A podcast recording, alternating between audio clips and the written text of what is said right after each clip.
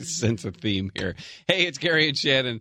Uh, thanks for downloading, listening to uh, the podcast of the Gary and Shannon Show. Now, if you want to listen to it live, you can do so every weekday from 10 a.m. until 2 p.m. in the greater Los Angeles area on KFI AM 640. Or you can go onto the iHeart Radio app and just type in KFI and listen live, listen to old shows, etc. Make sure that you subscribe not only to this podcast and share it with all your friends, but the pre-post podcast as well, which is bonus content that we can't do on the air for legal purposes. Gary Hoffman. Yeah. You baby. Shannon Farren. And I'm not going to brag about how much ass I kicked, but let's just say I kicked every single ass. Gary and Shannon.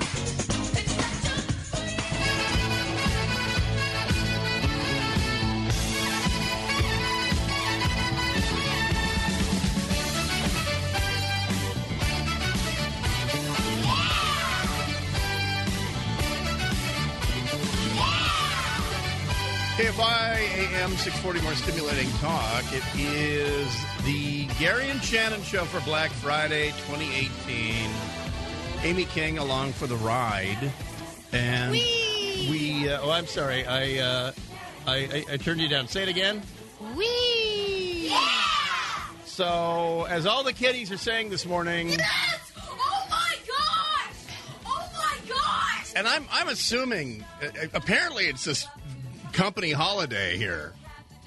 I uh, I don't recall Friday being an official holiday, but but is uh, do I not read the emails? Is today a holiday for the salespeople and everyone else?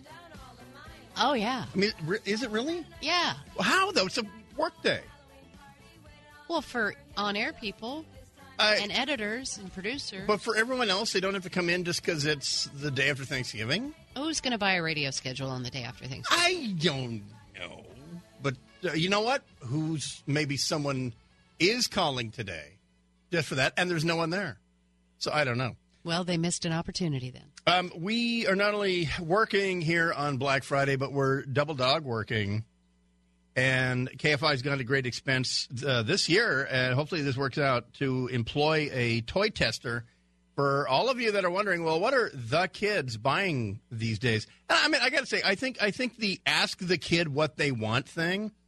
I I think that your your male chicken blocking Santa when you do that, that's his gig, that's his job. If if there is something that you know your kid wants, then then get that. Uh, fine, but I think I, I just think it's just really lazy to go up to kids and say, "Oh, give me a list and I'll just get it," and uh, you know the uh, the whole thing. So what we do have this year, and we've set up a hashtag. By set up a hashtag, I mean just write write a hashtag. Uh, but uh, hashtag ToyQuest 2018. so we'll uh, we'll give you recommendations that avoid that uncomfortable conversation where you have to go to your teenager or or pre-teenager and say, uh, "What do you want this year?" And then they go, mm and then you say, "Well, what, what do all the kids want this year?" And they go, "Mm And then you say, "Well, where would I find?" Mm And they go, "I don't know." So anyway, hashtag ToyQuest 2018 for your suggestions, etc. But um, so let's bring her on board because we're paying her by the hour. Um, Reagan Suits is our resident uh, boy and girl toy expert for 2018. Uh, how are you doing this year? How, how how's your 2018 so far? I am doing very well. Um, so that's my year. Okay, say say hi to Amy King. Hello, Amy. Good morning. So you're what what do you propose to do here is you have your own suggestions of toys, the hot toys for 2018 uh, for for boys and girls or teens, teen young young adults uh, as well. We'll review them. This is not for the entire four hours. There is going to be um, Stone Age bow and arrows killing American talk coming up here in just a minute. Don't don't worry, we'll check that box and uh, Jamal Khashoggi's secret transcript box. Uh, and also Chris and Carlos out there. The pretty amazing story. And I mean, I don't want. I, I don't know how we avoid this turning into a commercial, but a, a, a guy who took it upon himself to evacuate people out of the Woolsey fire drove a particular make and brand of pickup truck, and his truck, uh, because of his uh, good Samaritanosity, the truck has been destroyed. and the manufacturer of said truck is going to replace his truck. So well, hang on. I may I actually confuse that with a different, kind of similar story up north, but this one is still pretty cool too. So we'll uh, you'll uh, you'll hear. About Okay, it. yeah, that's executive. I confused two. There's two truck stories, one down here, one up in the campfire. Executive son of a bitch, Nick Viverka. I There do with, apologize. totally bait and switch on the well, but but the Genesis, of the one that Chris and Carlo is covering, is not the replacement pickup thing. Correct. Yeah, But but that is that is a story that did happen. an unnamed company. What, and since our reporter's not on it, we can probably say Toyota. you can. Yeah, because that's now it's a news story. But I'll get that one too. It's a cool story. Chris and Carlo with another story about some other stuff, and so uh, that'll be uh, uh, coming up. But it is Black Friday 2018, though by and large, uh, the purpose of Black Friday has largely been uh, obviated by the internet. But there we are anyway. Last night, I'll tell you about a brawl at the Walmart. 6:30 p.m. We were driving by this brawl, as coincidence would have it. But uh, let's get back to our toy correspondent. Um, what uh, what would you propose um, first up? The, the kids are into slime. Slime has made a big comeback these days. I, I thought slime was over 15 years ago, but slime's made a big comeback. And what uh, what do you have for the parents out there? Well, we have something called Poopsie Slime Surprise. Standard Oh, standard boy. standard spelling, poopsie. Yes. Nice. And what is it? A kit? Is it a complete uh, slime? Um, from what I've seen of reviews, it is not worth the money. So you, and it actually, does not really make good slime, and the quantity is very small. That's a, almost a better service. It's what to avoid buying. Uh, so, what have you seen of this particular uh, slime? What I've seen is the quantity is small. Um, also, it's not good. You either have it um, just like putty or like um, melted, so you can't really play with it. Um, the advertising is um, Pure lie. yes, it makes you want to buy it, but when you do, it's not worth it. It's actually pretty expensive. When you when you open it up and play with it, Actually, when you do open it up, it's not slime. oh, You need to make it, but it takes like half an hour to make it, and it's not even good. So Okay, I would so not recommend buying this. I will put that up on the hashtag ToyQuest 2018. Do uh, avoid poopsie. What's it called? Poopsie slime. Poopsie slime surprise. Okay, when something comes up and it's not what it seems to be, and you are to avoid it, you'll hear this. Uh, if it looks like it may actually kill you, you'll hear this. And uh, if it actually, if it is something that uh, gets two thumbs up from our designated uh, toy tester here, uh, nine-year-old Reagan, then uh, you'll hear this. Yes! Oh my gosh! Oh my gosh!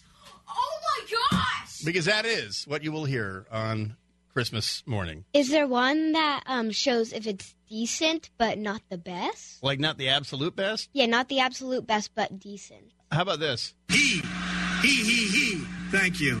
Yes. That'll be okay. yes. Uh, all right. So uh, Reagan is here. If you want to go on hashtag ToyQuest 2018 um, and just uh, give us a quick review or, or a link to a toy that you recommend uh, for kids, and you know, you know, a, a big thing this year are like monthly packages for STEM education. And and I have a warning. A friend of mine did that for one of his uh, daughters, and he said it was crap. He said it doesn't give you spare parts if the, you assemble it incorrectly y- there's not a fallback. You either make it right the first time or you don't. So it doesn't allow kids any uh, any wiggle room to fail and then do it a second time and get it right. Well, that's ridiculous. You're supposed to fail so you can succeed. Yeah, you know, Yeah. and and it so it comes in pieces, and it's like, hey, it's your uh, you know simulated uh, prosthetic hand. So it's only for the Mensa kids. Yeah, and if you if you and the he said the instructions are clear, but still, it's supposed to be that the kids are on their own, and if they skip a step or they just make a simple mistake, it doesn't come with uh, with spare parts. So I think it's a great idea to get STEM things in the mail. I'd like it more than once a month, uh, but uh, so so anyway, there's uh, there's that. Uh, all right, when when we come back, I, I have a pretty simple question, and I mean, it, it- and because I was fascinated by the story on Wednesday about the American from Vancouver, Washington, who was uh, killed by a Stone Age tribe, and, and my question is, who says they want to be left alone? I mean, besides them. But I mean, it's not a habit trail. This is what I'm missing about not. Uh, well, we'll get to it uh, right after this. It's Gary and Shannon show. Uh, Bryan Suits filling in, and designated toy tester Reagan Suits uh, filling in for Shannon. Uh, we'll be back right after this. KFI M640 more stimulating talk.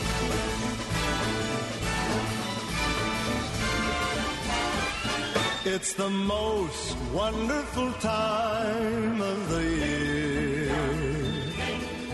With the kids jingle belling and everyone telling you be of good cheer. It's the most wonderful time. KFI AM 640 more stimulating talk. It is Gary and Shannon for Black Friday 2018. And I, I don't want to single anyone out, but who doesn't like this song? This is what I don't get. Because you know what you know what sells this song, um, and it, because I'm a huge defender of Christmas music. Uh, me, the atheist. Uh, Blake, re re re rack this, re cue this, because it it's because you know why it starts perfectly. You know what? It's the reverb. It's the most wonderful time There, see? of the year. It's it, it's because of that reverb. That's why. That's what so that's what makes it so 60s. So if anyone objects to the song who is in any way connected to the show, whether it's Amy or Reagan or uh, our toy uh, correspondent or Nick or even you, Blake, I mean, what what don't what what is there not to like? I just I used to say that.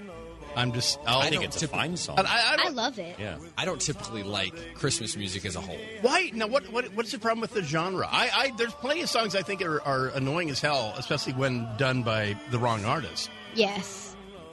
But what is it about the genre? I don't. I don't know. I think I just get tired. I also. I don't really like uh, the cold weather. So everyone talking about the We don't have to worry about it. We're in LA. snow and the. bu- This is cold to me. But like Really? the, the snow and the all the wintry stuff. I don't know. It's just not. I never. I like it. You don't like uh, I love it. Winter Wonderland. I don't Uh, hate this song. This song is not terrible, but Well, it's a great song. just generally. And Winter Wonderland, you know, again, it's not a Christmas song; it's a winter song. Um, and here's the other thing: is I was, it was 20 years ago that I got woke because I'm I'm a wokey. I'm I'm Chewbacca the wokey. I, 20 years ago, it struck me that "Baby It's Cold Outside" is a date rape song. Now we're in that period where people hear it and they'll tweet that as if as if that's an original thought. And because of course we didn't have Twitter in uh, 1998.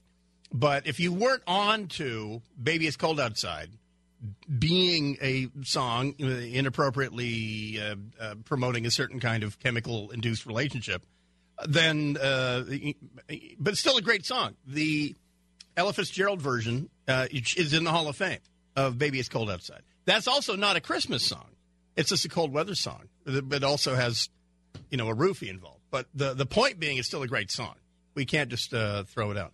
But do you do? Is it Christmas songs that mention Christmas that you don't like, or just the whole I don't know. I did- November to January I think, thing? it, I think it might be more of the fact that everything gets overplayed. I think that might be part I agree. gets on my nerves. I, and you know what? That's why I, I every year I call for more original Christmas material. yeah, I think if I think if I was exposed or if what was played was not the exact same 15 songs over and Uh, over. and over I again, agree.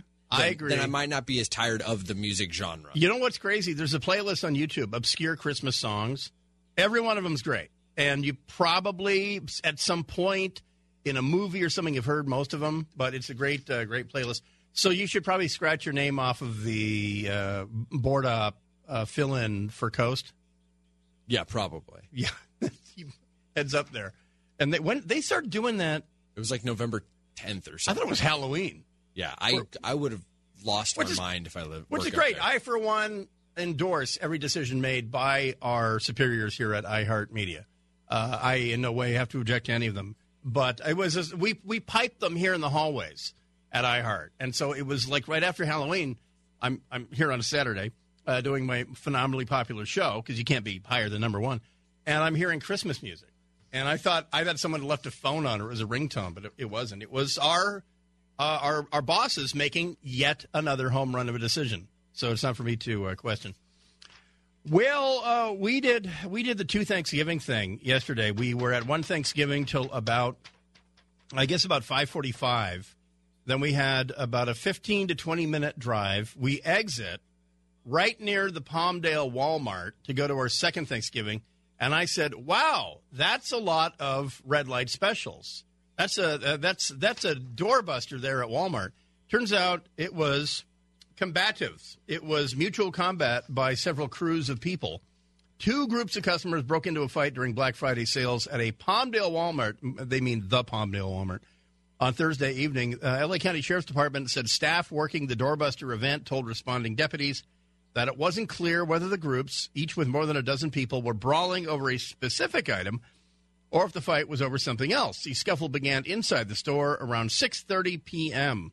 Uh, the Walmart workers told deputies that they initially thought they'd squashed the melee, but that it continued outside. Uh, uh, Deputy Anna Stebbins said, "quote We got the call, and when it was a full-on fight, we got the call when it was a full-on fight from outside the store." Close quote. One of, one of those people in the fight was said to have had a gun, but deputies found no weapon at the scene, and guess what? No one saw anything. Nobody was injured in the clash. No arrests were made. Authorities temporarily closed one entrance to the Walmart but the store remained open. And again, uh, when participants were asked if they saw anything, no one saw anything. There was nothing to see, and they moved along and went about their business. But uh, this every year, right around now, we start seeing the video of some Walmart somewhere where there was a, uh, human stampede uh, on the way in. Uh, we we do have a recommendation, by the way, by frequent tweeter Brian Hunt, and this is at hashtag ToyQuest 2018. That's the hashtag ToyQuest 2018. There, there's a company that makes a very stripped down PC board called Raspberry, Raspberry Pi, Pi, and some others. and there's a company that's taken that very stripped down board, and you can get that if your kid's into computers, or if your kid is eight or nine, and you're thinking that pushing them now into computer coding is the thing to do. Then you can go to Fry's and you can buy what's called the Raspberry Pi board and the your your kid uh, has to hook it up to a keyboard, a Bluetooth keyboard. Uh, you have to get a monitor or whatever, and then you have to code it. And it's if, if you want if you want to force your kid into getting into that crap, then go ahead and do that. That was me about two years ago um, when uh, daughter daughter Reagan w- was was displaying her now her n- everyday trademark brilliance. And I thought, oh, you know what you do with a brilliant kid? You slap them a computer to start coding, and I would say, do you remember toy correspondent Reagan? Uh, that uh, that idea died of silence in what, like a week? Yeah. You, you prefer the actual code-loaded uh, PC, Chromebook, Kindle, whatever, then, right? Yeah. So then I can immediately get to playing my games and watching YouTube. Yeah. Because I mean, let's be honest. The boys you're never going to date are the ones who are doing the hard work, making up those apps, while you're outside riding your new horse. Yeah. That's basically what it boils down to. Amy uh, King, we're, we're watching a horse for someone for probably a year.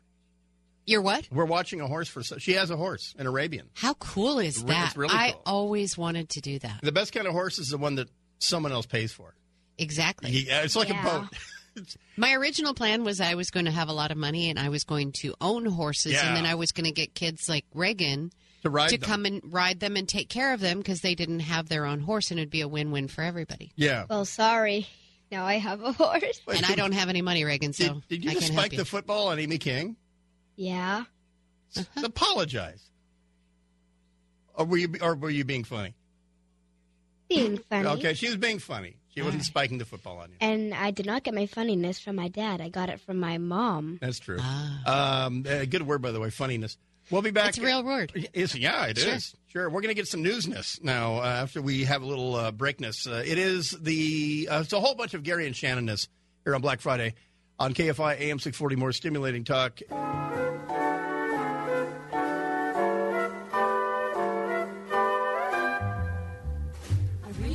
But baby, it's cold outside. But baby, it's cold outside. Been hoping that you drop in. I'll hold your hands, they're just like ice. See, and Dean Martin, as it turns out, would be the last guy that would roofie you. KFI AM 640, more stimulating talk. It is Gary Shannon Show. Bryan Suits filling in with toy correspondent uh, Reagan Suits. And uh, while, while we're on the subject, because there's a million things coming up my mind all at once, uh, fun fact: if if you if you're wrapping gifts sometime between now and Christmas, if if you're dressing the tree or whatever, I tweeted this out last year, um, but I'll put together the list again. Last year, I made a playlist of the 1966, 67, 68 Dean Martin Christmas specials, and they were great. They're on YouTube, and of course, it's that old, you know, quality. You're not, you're really not watching it. You should be listening to it anyway. But that that reminds me because he did that on one of the uh, one of the specials. But it's just, it's a great it's a great throwback, and just it was done live every year, just like the Dean Martin show was done. I guess every I was I was two, uh, but I can read is the weird thing there, and so they did the show live every whatever it was Friday night and so they did these Christmas specials live, and I'll play some for you a little later on. But it's a great if you find them on on the tube, you just just um, make a list, make uh, Christmas background, whatever, and add the Bob Hope Christmas special, the Sinatra Christmas special, the the Dean Martin Sinatra one. They just they used to do these great live Christmas specials, and uh, you know, by golly, we are a better country for it. We don't uh, do it anymore. well, so I'm fascinated by this story that came out on Wednesday about the uh, ad- adventure tourist from Vancouver, uh, Washington, and uh, by the name of John Allen Chau, and his death at the hands of Stone Age tribesmen on a island in the Indian Ocean. Uh, the details weren't really on Wednesday.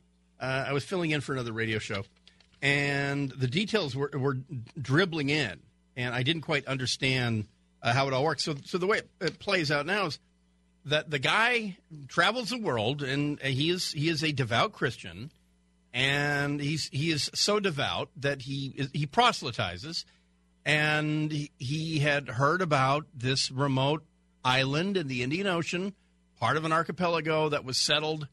Uh, by it was discovered, you know, by ancient mariners, and the, then the Chinese, and then the Portuguese came there in the 1500s and for some reason, the one island, uh, later named Sentinel Island, was left alone. And I'm assuming it was left alone because the inhabitants are lethally aggressive. They want to be left alone, and and they uh, they they speak with their bows and their arrows. And know, as a student of history that I am, I am a bit surprised that probably the HMS something or other the HMS um, the bigger cannons than your bows and arrows, whatever it was called, didn't come along and take the island and just slaughter everybody, uh, but they they did not. And so this is uh, you know, we've all heard about you know Amazon tribes that are untouched and uh, and all that. I, I, didn't know it was possible for there to be one in the Indian Ocean, which has been uh, last I checked pretty thoroughly ex- um, explored and exploited. But so uh, there it was. This this guy on November 14th went to that island but didn't go ashore. Uh, for some reason, couldn't make it ashore. Uh, uh, there's information coming out now that he had gone to the island uh, at a prior time and had actually communicated with the tribesmen, and uh, or rather, I don't know how you would communicate with them if if they were gesturing, "Don't ever come back, or we'll kill you with our poison arrows." Then it seems to me that there was a there was a gap in the communications. There was possibly a miscommunication. Like when Columbus came to Hispaniola and said, I am from Spain, bow before me. And they all said, and the Arawak said, no, you'll probably want to move along. Uh, for thousands of years, the people of North Sentinel Island have been isolated from the rest of the world. They use spears and bows and arrows to hunt the animals that roam the small, heavily forested island. You've probably heard the crap out of this story by now, but 26 uh, year old uh, John Allen Chau uh, chronicled his last days while traveling to the Andaman Islands. He was intent on making contact with the Sentinelese tribe on Sentinel uh, Island. Um, just hours before his death, he he wrote, uh, "quote God, I don't want to die." Close quote. Um, this is according to the Washington Post. You guys might think I'm crazy and all this, but I think it's worthwhile to declare Jesus to these people. He wrote in a last note to his family on November 16th shortly before he left the safety of the fishing boat to meet the tribesmen on the island. God, I don't want to die. The tribesmen, who stand about five foot five inches tall with yellow paste on their faces, reacted angrily to Chau's presence, he wrote, as he attempted to speak their language and sing worship songs. This is the first time he went there on November 14th. Quote, I hollered, My name is John. I love you and Jesus loves you. In English. Uh, he wrote, adding that a child shot at him with an arrow that missed and pierced his waterproof Bible. I'd take that as a message, but that's just me. He was illegally ferried to the island by fishermen and all that. And then, then we have heard that uh, the, the Indian government and prior governments have decided to leave these people alone. And this is the part where I want to step back. This is where I just want to take a step back. And because I, I saw a false analogy on the Twitter machine over the weekend. By the way, I'm at Dark Secret Place on Twitter, and I'm a really, really, really awesome follow. I'm very tolerant of different opinions, and I'm h- hilarious. And uh, people were comparing this tribe and this island to the Amish. Well, the Amish reject modern technology. And the, the flaw in that thinking there is th- that the Amish have been on an island. Um, here's the difference the Amish are f- damn well aware of your LG uh, Think V70 or your iPhone 10. They know they know that exists. They understand that Hulu exists. They understand that there is a human being named Will Ferrell who uh, effectively uh, does the same shtick and uh, uh, with a slightly different voice in many many movies. They're they're aware the movies exist. They choose to reject that. And and uh, the other big difference is that if you're Amish, you can choose to reject being Amish, and you can bail out on Amishness, and you can come back to Amishness.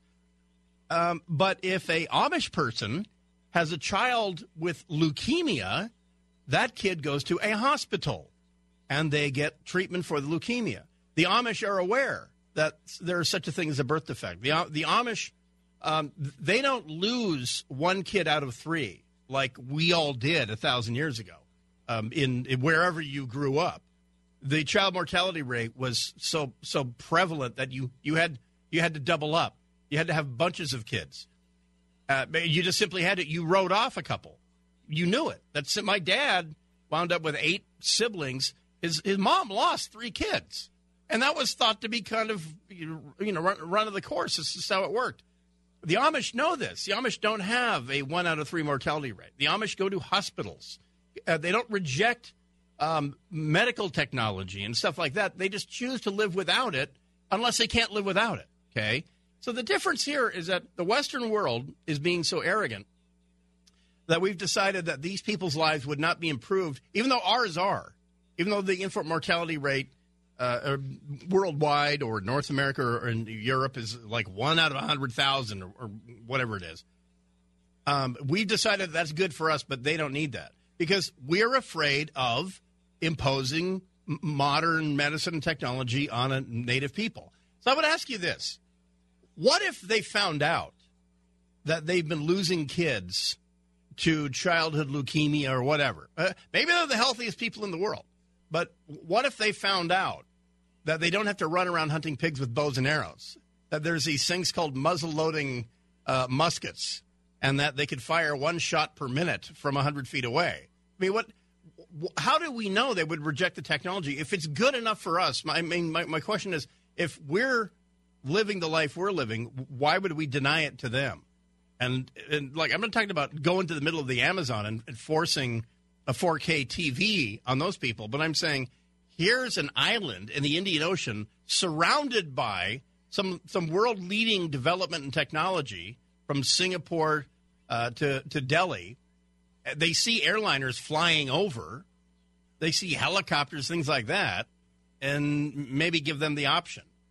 But but if if you feel like you're somehow being better to them by allowing them to live in the Stone Age, then uh, what about the day they find out that maybe their kid could have had a kidney transplant or something like that? Just a thought. Just just a random thought. Uh, all right. Hashtag ToyQuest 2018. If you're out there on Black Friday, and I am kind of curious. Uh, so go to that hashtag. Uh, what is it exact? What are your kids looking for? And if you're driving around with your kids, turn to the right and say, "What's the hot toy for 2018?" Because in Southern California, it actually it does vary by you know neighborhood by neighborhood. Uh, the what's hot in the valley is not hot in Orange County and things like that. But so what? What? What are the toys? And this is just because to me, asking your kid what do you want, and then somehow doing a Men in Black, you know, mind eraser and thinking they're not going to immediately know what they're getting for Christmas is kind of lame. So uh, maybe we can uh, we can help uh, help us help you because there are toy counselors right here, uh, Reagan Suits. That's your job, right? Yes, I am helping you find out what not to buy and what to buy for your child. All right. When we come back, some uh, red hot recommendations from uh, nine year old Reagan, the KFI tor- correspondent. Right after this, it is KFI AM six forty. More stimulating talk. Gary and Shannon show. Chestnuts roasting on an open fire. See a classic, not a Christmas song, just a winter song. Jack Frost nipping at your nose. And who doesn't It's love Nipsey called Russell? the Christmas song. What's that? It's literally called the Christmas Yeah, song. but he just Good song. No, but how is it not a Christmas song if it's called the Christmas? Well, it's a metaphor. Oh. You have to understand Nipsey Russell's humor to really get this. Um, so it is Gary and Shannon here on KFI AM 644. Did anyone get that? I, that's why I never signposted. I just wait for the furious tweets. All right. That's why it's Milli Vanilli Friday. Um, so uh, the a really interesting thread about that island, Sentinel Island. We're going to talk at uh, 120 with ABC News. Uh, Chuck Silverstein about the American that was killed there. It's being uh, sort of falsely reported or, or misreported, rather, that it was a uh, the people on that island have never been contacted. Actually, there was extensive contact in the late 1880s by ding ding ding the British. Um, and this is from a a man who's been obsessed with these islands for the past ten years, as he said, or as he says. Um, he says the people on North Sentinel Island are probably so aggressive because, and he has a picture here. He said because of this weirdo, Maurice Vidal Portman. So here's a big thread about this creep and some facts from my decade long obsession with the island. The Sentinelese are often described as uncontacted, but this is not strictly true. They had a very significant contact in 1880 with Commander Portman. And this is before everyone fires off their tweet about, um, hey, fill in dumbass. Uh, if they were contacted, then they'll die of smallpox. Well, okay, they have been contacted. So there's that. So anyway, they had a very significant contact in 1880 with Royal Navy Commander Portman. Portman, the black sheep third son of some minor noble, was assigned by the English Royal Navy to administer and pacify the Andaman Islands, a job he pursued from 1880 to 1900 with the full measure of his own perversity. Portman was erotically obsessed with the Andamanese, and he indulged his passion for photography by kidnapping members of various tribes and posing them in mock Greek homoerotic compositions.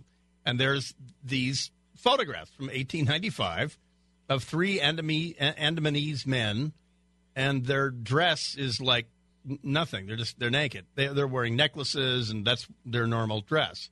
And the wedding tackle is out, and the whole thing. And this is what the guy's obsessed with. During his 20 years in a sexualized heart of darkness, Portman measured and cataloged every inch of his prisoners' bodies with an obsessive focus on genitals. he actually wrote this stuff down. Uh, he said one man is described as having atrophied testicles, both being about the size of a hedge sparrow's eggs. The same individual is also marked by the observation. Well, and then he describes the guy's genitals. Uh, and then there's a picture of a child being measured uh, in profile. Uh, and uh, he says Portman spent most of his time in the Greater Andaman Islands, but in 1880 he landed on North Sentinel. The natives fled, and his party ventured inland to find a settlement which had been abandoned in haste. They located an elderly couple and a, and a few children uh, they were able to abduct. Wayne Resnick was talking about this this morning. The couple quickly died, likely from ailments to which they had no immunity. The children spent a few weeks with Portman doing God knows what, after which he returned them to the island. Portman returned on a couple occasions, but the Sentinelese hid from him each time. So they were pretty much afeared of, and continue apparently to be, of the, uh, the modern world. In 1981, a cargo ship named the Primrose ran aground on the coral reef surrounding the island. The crew radioed for assistance and settled in for a long wait. In the morning, they saw 50 men with bows, on, bows and arrows on the beach building makeshift boats. The crew called for an emergency uh, medevac airlift and were evacuated. Not a moment too soon, rough waves had thwarted their, uh, the natives' attempt to board, but the weather was clearing. And so, to this day, the ship and its cargo were left at the island, awaiting discovery by Neolithic eyes. Today, you can still see the gutter remains on the uh, Primrose. Uh, and as he says, imagine in 1981 climbing on board that ship, a completely alien vessel filled with alien things. Imagine seeing simple machines for the first time, a hinge, a latch, a wheel, things that would be instant, instantly would make instant sense uh, to a modern person. Uh, others would be so un- incomprehensible to avoid notice. So uh, there, there is that, and then, all, and then also the other thing is uh, stuff washes up there all the time. So they are aware of the outside world, and so that's like I say. I don't know if they're aware of modern advances in technology, but they are aware of the uh, modern world. It's just to me, it just seems like Western arrogance to at least not make them familiar familiar with the fact that if they're injured, modern medicine can possibly save their lives. Because, but what the hell? They're out there hunting wild boars, which can only cut you in half. Um, toy correspondent, KFI toy correspondent Reagan. Uh, all right, do you have anything that uh, jumps to mind this hour? Anything that? Uh, uh, how about a yes recommendation? We last year, last hour we did poopsie slime as a big no. You have a big yes this hour? Um, I have a couple, but What's the strongest one? Super Smash Bros. Ultimate. Um, I don't know if this is free or not. If you don't have the Wii, it is not free, but I don't know if the app is actually free. Um, so uh, you're gonna need to look that up if you want this, because you're What, gonna. Super Smash Brothers Ultimate? Yes, not just um, Brawl Ultimate, because that's the new version. And um, my friend Becky has um, the Original. she has the um, Brawl, but um, her brother Frankie is always talking about um, that Kirby survives in the Ultimate. But apparently, it's a very good game. It's kind of like Super Smash Brothers Brawl, just better. What is so? It's big in fifth grade. For fifth grade kids, you guys all dig it. Fifth grade, fourth grade, sixth grade, some in college. A lot of people like it. Cross-platform or just Wii? Um, I'm pretty sure it's just Wii. Okay. I don't know. Uh, and next hour, uh, Wii'll we'll talk about some uh, new coming out video games that.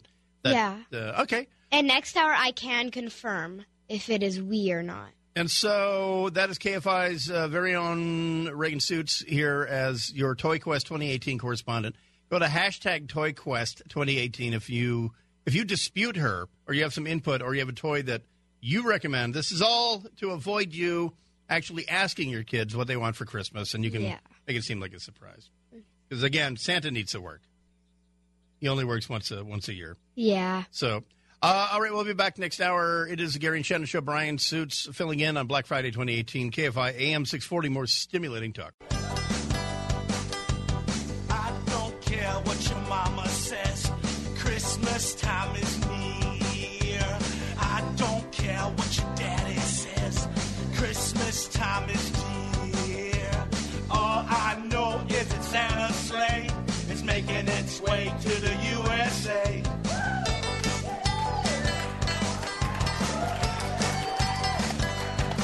KFI AM 640, more stimulating talk. It is Gary and Shannon Show. Bryan Suits filling in, and KFI's official toy correspondent, Reagan Suits, is here as well. What is that? That's That goes down as like, uh, that's the song that gave Christmas music a bad name. You don't know this one? No. Oh. Is it from you, you darn kids? It's from SNL. Oh, there you go. You know what? Never Alleg- mind. alleged- alleged you can comedy just, you program, Can just, you know what? Yeah. You can kill it, Blake. Yeah. Wow.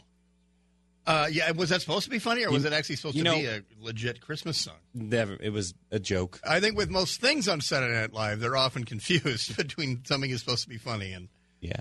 uh, so- We'll uh, we'll we'll pretend that didn't happen. Then. Yeah. I'm sorry. Um, well, we have we have we have two happy stories. Uh, well, not super happy stories. One from the campfire, but one from the Woolsey fire. Kris Ankarlo joins us. New new double daddy. Kris Ankarlo uh, joined us. And by the way, my daughter has some recommendations for uh, toys uh, for your kids. I am all ears. Uh, any, any right now? Well, hang on. Let's start with uh, you. Just had a son or daughter, Uh, daughter, second daughter. and what's okay? Second, and how old is the first daughter? She's two and uh, two months. Perfect. All right. So Reagan, say hi to Chris. Hello, Chris. Hey, Reagan, how you doing? Good. She'll uh, research you uh, from some two-year-old gifts. Nothing, no STEM stuff. Uh, uh, okay, so we have, we have a tale of two pickups. I'll, I'll get to the campfire one after, after your story, but uh, the Woolsey fire has a heart heartwarming pickup story. Yeah, I guess uh, heartwarming. There was this guy named Frank Kersey who lives down on uh, Zumirez Road, which is just off PCH down by Point Dume. And uh, I was down there earlier in the week, just you know, watching people sandbag because, of course, the rain was coming. People were worried, and those. Uh, I told Gary and Shannon this earlier in the week. They're almost like water coolers, or like if you're in Africa, any kind of watering hole, and all the animals get together and they just kind of uh, congregate and, and discuss what's happening around the neighborhood. And in this case, um, this guy named Frank uh, had this truck that was just sitting there. I didn't know it was his truck. His home was like right next to where the sand had been piled up by the fire department, and so I, I'm just sitting there chatting with him. I'm not even interviewing him. We're just talking, chewing the fat, and uh, I'm like, yeah, what's what's the deal with this truck? He's like, oh, that's my truck. And I'm like, really? It's your truck? He's like, yeah. I'm like, okay, tell me what's going on with What, it. what was the make And and model? That I don't know off the top of my head, and I knew you were going to ask that question. I was I was buffering through the interview furiously before I got on, and uh, I couldn't get to it. But it was a I know it was a Ford. I know it was I, I want to say it was an F two fifty, uh, but a really old one. I think it was a 1982 model, and it had been repurposed with a flatbed, you know, wooden uh, back, and basically just used by everybody in the neighborhood to haul stuff and to get stuff around. Um, here's a little bit of what Frank had to say about his own truck. That is a vehicle that I've owned the longest in my entire life. And you would think it would be a Porsche or a Vet or a Mustang or something, but what a fitting end to an absolutely magical vehicle. I mean, that that thing is that's circled the globe. It's been good. I mean, you can tell right there how much he, he loved that truck, but he also recognized. I mean, if it's going to go out, he said it later in the interview. It may as well go out in, in basically a, a, dash of flame, which And is so it- was, what ended up happening. Was it burnt down to the hubs? I mean, the tires Yeah. are gone. Yeah, So Dude, it truly, like- truly had a Vikings funeral. paint paint completely gone scorched off you know all of the interior melted into puddles the uh, the tires completely gone right on down to the hub as you said. And the only bit of color there aside from brown and from you know black was an American flag that had been draped over the back of it by one of his neighbors. And I yeah, I, I assumed while we were talking that he had put the flag there. I'm like hey what's up with the flag man? He's like you know it was actually one of my neighbors. She put it up there. And she felt it was just proper because this was something that in, in, in a way kind of represented the neighborhood and how they had come together before the fire but also how they had come together after the fire. And i mean this guy listen, Brent, I talked to him for like 10 minutes on tape. I probably talked to him for 20 minutes off tape because he just had all of these stories from the night as the fire swept through Friday night down there. And he was telling me how he was in his backyard putting the fire out. He, he sees his neighbor's house is, is about to be engulfed in flames. His neighbor is not there, so he jumps into his neighbor's yard. He starts putting out the flames. His neighbor shows back up and you know sees that Frank's in his neighbor in his own uh, yard, and so the the neighbor goes into the next neighbor's yard and starts putting out that fire while Frank's putting out the fire that he's standing in front of. So it was uh, it was you know a really crazy story just from that evening. Well, and so the but the the truck was a beloved feature of the neighborhood. Exactly, and so the you know everybody used the truck, and now it, it sits there basically at the intersection. I mean, Zoomer doesn't run right into PCH, but it's I mean right there Yeah. off PCH. And he was the guy. If you needed a, tr- if you need to haul a couch, like you found a free couch, you you Yep. you'd borrow that truck. That was a or haul mulch or you know construction equipment or whatever. That's that that was him, and so now that truck's kind of a in memoriam of uh, some of the homes that burnt down in that neighborhood. That's what I would say. A workhorse truck or a beloved dog should only be sent to Valhalla one way, and that's through fire. I think he would agree with you. So there you go. Maybe he'll preserve it as a as a memorial of the Woolsey fire. I wonder. I, I want to circle back and see, you know, in maybe a couple of weeks if it's still there. Um, all right. Well, here, here's a recommendation for uh, from my nine year old uh, for a toy for your two year old. so I, I'm bes- excited. All right. Yes. Um, it has a very long title, but I it's not that long. It's just they used every adjective they could really use at the end of it. Baby Gund, Princess Castle stuffed plush playset, and then it says eight inches. Um, I don't know what the gun means part because it's spelled G U N D in all caps. I I'm not gonna question it. It's eighteen dollars, and it has apparently free shipping, and it has Prime if you have Amazon Prime. But what, Deal. what is it? That- A doll? I am house? sold. It's it's a dollhouse with um, a stuffed unicorn, a stuffed wand, Ding. a stuffed mirror thing, a stuffed doll, and a stuffed castle that says "My Little Princess" and it has a handle on it. And it says Gund because Gund is a stuffed toy maker. Oh, Oh, okay. Yeah, remember I mean, that never, gotta get a Gund? I don't know. never heard of them. Well, you're too young for that one, but yeah, it used to be a big thing. Gotta All get right. a gun. I'll email you the link. But uh, this is uh, certified by a nine-year-old. So and and Spectacular. this is a kid. All- You've probably discovered this already. I've put footballs in her hand, guns in her hands, bows and arrows. She goes. She defaulted to the dolls. I, you know, I, I'm fine. I shot out my tooth with a bow and arrow. What are you talking about? That is true. She used a bow and arrow to pull her first tooth. That uh, that sounds uh, pretty right. That sounds like I would imagine your daughter. That's on YouTube. Does, Well, uh, all right. We have to get to the other uh, burn truck. Well, Kris Ankarlo, have a good Black Friday, which is a new greeting. You know.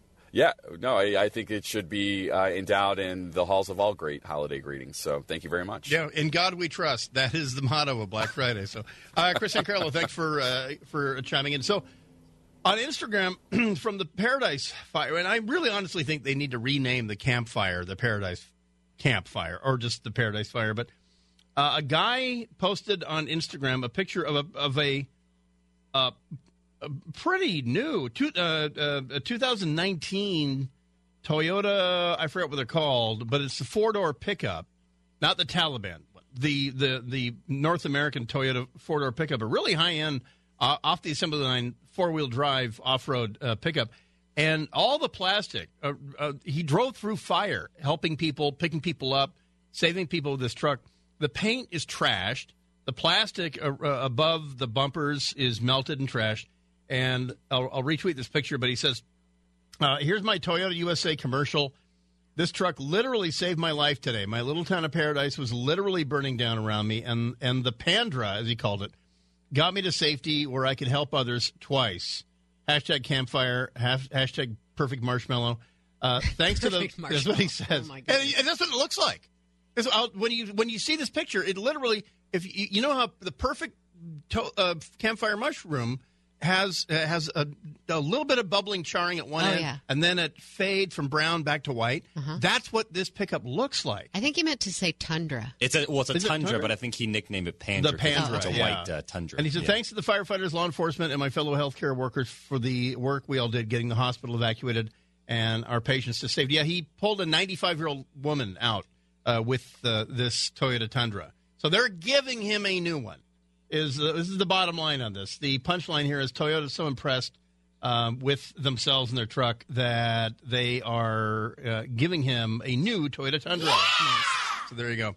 All right, we'll be back right after this. It is the Gary and Shannon Show on Black Friday 2018. Bryan Suits and toy correspondent Reagan Suits filling in on KFI AM 640. More stimulating talk.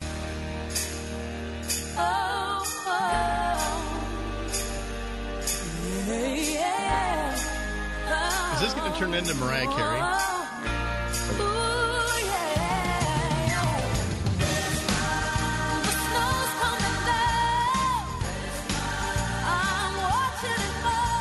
KFI AM 640. More stimulating talk. The Gary and Shannon Show. Did this turn into Mariah Carey, or is it Mar- Mariah Carey now? Been Mariah Carey the entire time. The entire time? out. Mm-hmm. She doesn't hit that impossible high note, does she? Of course she does. She always does. I all I want for Christmas is a great song. The original is great. Didn't need to be covered, but Mariah Carey didn't slaughter it. So I'll, that's high praise for me. You remake a song, you didn't slaughter it. Uh, it, it goes into the uh, the playlist. But uh, there you go. Well, uh, quick update if you didn't hear about this. Uh, a uh, Islamic terrorist assault team rushed the Chinese consulate in Karachi, Pakistan, yesterday. And uh, though the jury was out for a while, the first people to claim it, a, little known, previously unheard of organization, the Balochistan Liberation Army, uh, are the ones who uh, the Pakistanis are saying who did it. The, the Chinese are pretty pissed about this because you know they've given they've given foreign policy a five thousand year miss, And just over the past 20 or 30 years, they've decided, yeah, let's start sending more and more people overseas. And the Chinese are uh, busy stripping natural resources uh, uh, in, in mines out of uh, southern Pakistan. And apparently, some of the locals are not huge fans of this because the Chinese are doing what they tend to do in Africa as well as in the uh, in in the Southeast Asia, Pakistan, and Southwest Asia, and that is send Chinese to do the mining and not give the locals a dime. That they what they do is they knock on the capital's front door, they drop a bag of cash, they get the mining rights, and they fly in thousands of Chinese to do the mining. And so uh, the attempt yesterday was to actually overrun a consulate that had over 25 Chinese diplomats in Karachi, but uh, a suicide vehicle apparently uh, detonated, and three three guys with grenades and suicide vests attempted to go into the consulate, but were stopped by Pakistani police, two of whom died in the attempt. And uh, so there, there's that. And then also for style points, uh, part of the backstory here is that the, in Western China, in Jian province, the Chinese have pretty much decided to uh, choke a budding Islamic revolution in the crib, and they just went straight to concentration camps. They they tried ban the language. They tried imprison the imams um, and, and uh, burn the Qurans. They tried all that, and that didn't work. So the Chinese, about two years ago, went to round up the men, the the the, the people of Western China who are not Mandarin uh, Chinese are called Uyghurs, and they they've rounded up the young male Uyghurs, and also the Chinese. Very little known fun fact: China has a tiny border with Afghanistan, and Chinese Muslims have been running in and out of Afghanistan for 30 years and getting their war on, and then coming back into China, all radicalized up and junk. And so the Chinese are trying to put a kibosh on Islam because a they don't care about what the human what Human Rights Watch or the UN Human Rights Commission says, uh, and B they can, so they're doing it. And so there are concentration camps full of young uh, Muslim men for re-education in uh, Western China, and they're they're going to be surprised, but there's going to be blowback, uh, as they say. I don't know why someone didn't think of this before. Selfie Santas, the Westfield, San Francisco, on Market Street which has had a holiday Santa on hand since the days it was the Emporium department store, is cutting the man in the red suit to a brief cameo. Instead of traditional photos, sit on Santa's lap. The shopping center will offer a selfie Santa who will roam the halls on weekends taking Instagrammable photos with shoppers. He will also appear at a mall tree lighting next month. Uh, very 2018 that a full time Santa has turned into a part time gig worker appearing on demand at the whims of shoppers. So, in other words, there's no more sit down, uh, no more sit down Santas.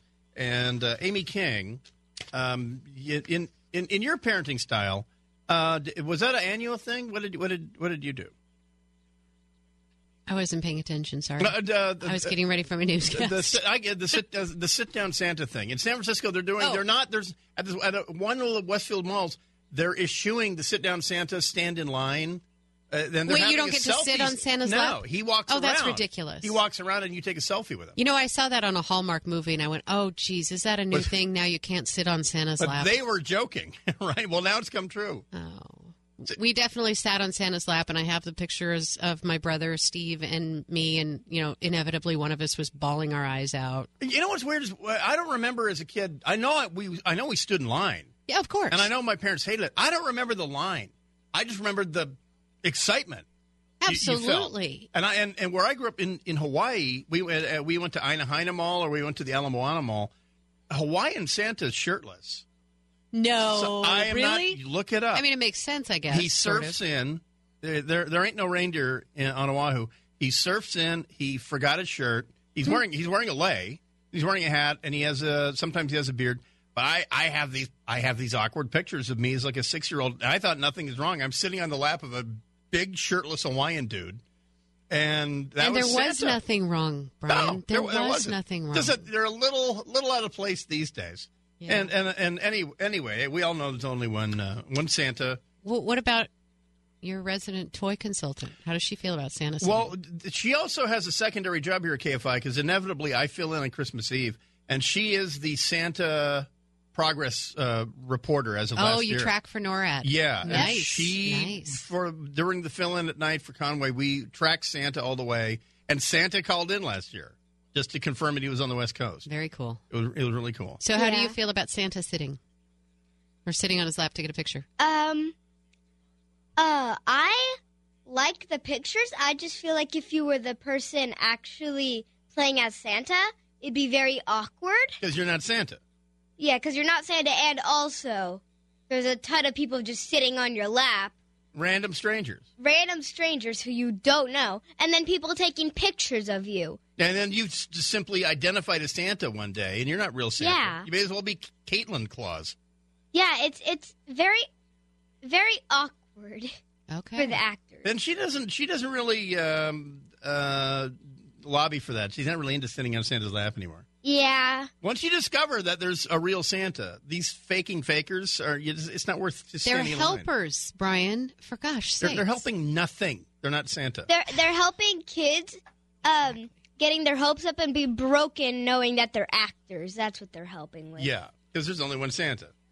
So there's that. Amy. You're awfully jaded for nine years old. Amy. No, she knows there's only one Santa. Exactly. See, we're jaded about these mall. Uh, well, Santa doesn't have grifters. time to go to all the malls. He has to have helpers. Well, they don't have anybody going to the malls. Ah, okay.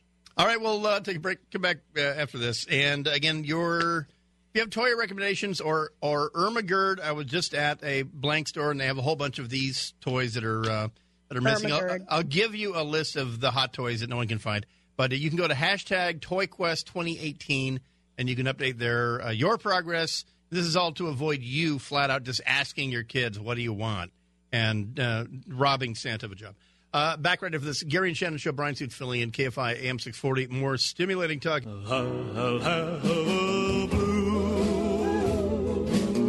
Christmas without you. I'll be so blue just thinking about you. Oh, I love Frankie Laine. KFI AM 640. More stimulating talk. It is Black Friday edition of the Gary and Shannon show. Bryan Suits filling in for Gary and Shannon with uh, KFI toy consultant Reagan Suits here as well. And uh, there's a lot of hard news today, but uh, tell you what, uh, you, act like you're interested, I'll act like I'm doing it. But in between that, so let me just make the case. I was talking to you about, you know, if you, if one of the great things about getting ready for Christmas is the cooking. Um, you know, and Neil will cover that, uh, you know, to death. Uh, on on Far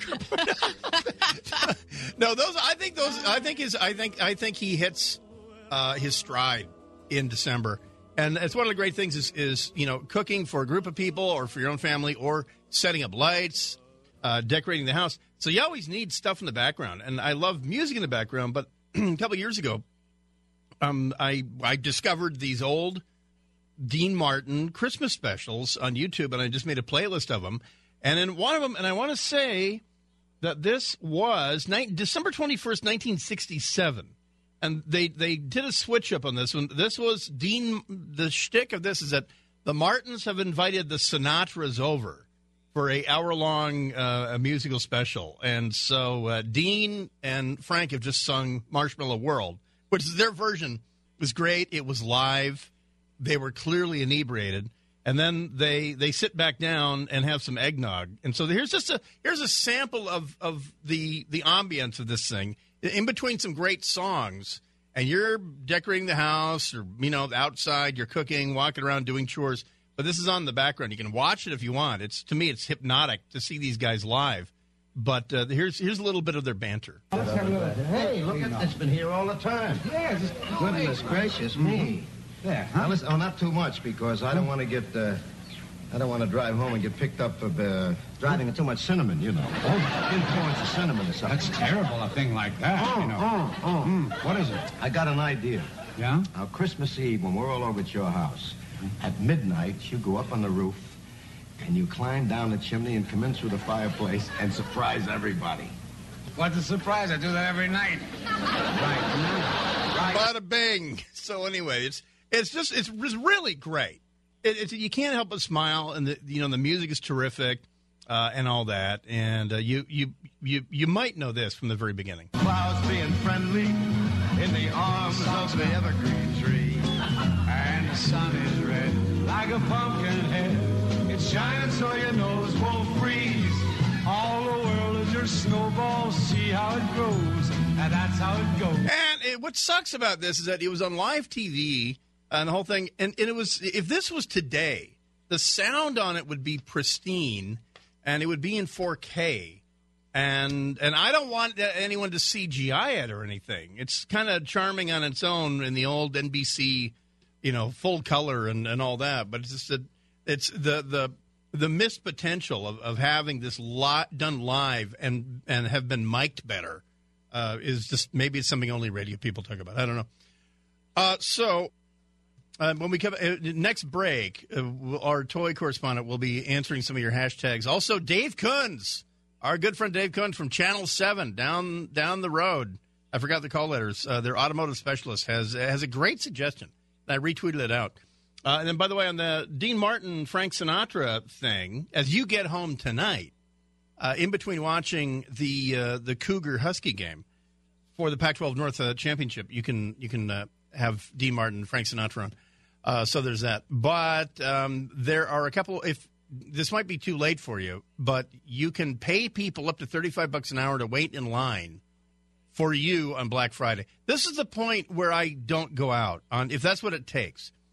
Time poor, money rich millennial millennials don't have to waste the precious hours idling in line for Broadway tickets, iPhone drops, restaurant reservations, or big sales when they can pay someone to do it for them.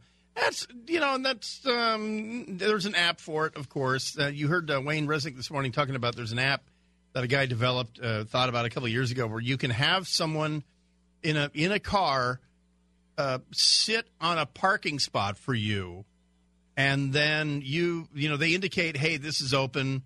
You whatever pay 10 bucks. You you're going to be there in 5 minutes or whatever and you tell them I'm in the green Tesla and you get there they you honk they back out you get the spot uh, all's well this is very similar it's funny there was a, there was a parking app called Parking Monkey invented in San Francisco where if if you slug a meter for the full whatever 2 or 4 hours but you're gone after one hour in a very high parking demand area. You put the spot up on this app called Parking Monkey, and you take bids. And when someone says, "All right, I'll I'll pay you five bucks for the remaining time," um, you settle the deal. You have the make and model of the car. They pull up and honk. You pull out. They take over your meter. Well, it sounds like a pretty great idea in a place like Los Angeles, right? Well, City of San Francisco served these guys with a uh, a cease and desist, and they caved. Then Santa Monica did it, and they caved. So now there's a footprint where you can't use this app. Uh, so Santa Monica caved, like that's their property. I mean, my view, you're renting it for whatever two hours or four hours. But anyway, then L.A. followed suit. So you this parking app called Parking Monkey is not available in L.A. Meanwhile, in a private parking spot, uh, this this uh, parking app exists. So I I mean I just as I did the math last night, I just said okay, get in a car, burn an hour's worth of gas, deal with crowds of human beings acting stupidly, and this is all to save fifty bucks on a on a TV. So between the the the aggression, the gas, the time, and everything, I, I mean that's why that's why Odin invented Amazon because if I can do the same thing, if I can only save 20 bucks and do it on Amazon, then to me, I'm making money. Because I, I, still have my time. I'm still walking around my underwear um, and all that. But uh, that's not in any way, shape, or form a judgment on what you're spending your day doing here on uh, Black Friday. Uh, back in a minute with another toy recommendation from the KFI toy consultant, uh, Reagan Suits. It is Gary and Shannon Show. Bryan Suit filling in for Black Friday 2018. KFI AM 640. More stimulating talk. The mood is right. The spirit's up. Uh, David Bowie, R.I.P. We're here tonight. KFI AM 640, more stimulating talk. It is Gary and Shannon, Bryan Suits filling in for Gary and Shannon. Uh, next hour, uh, ABC News correspondent Lana Zak will talk to us about the romaine outbreak.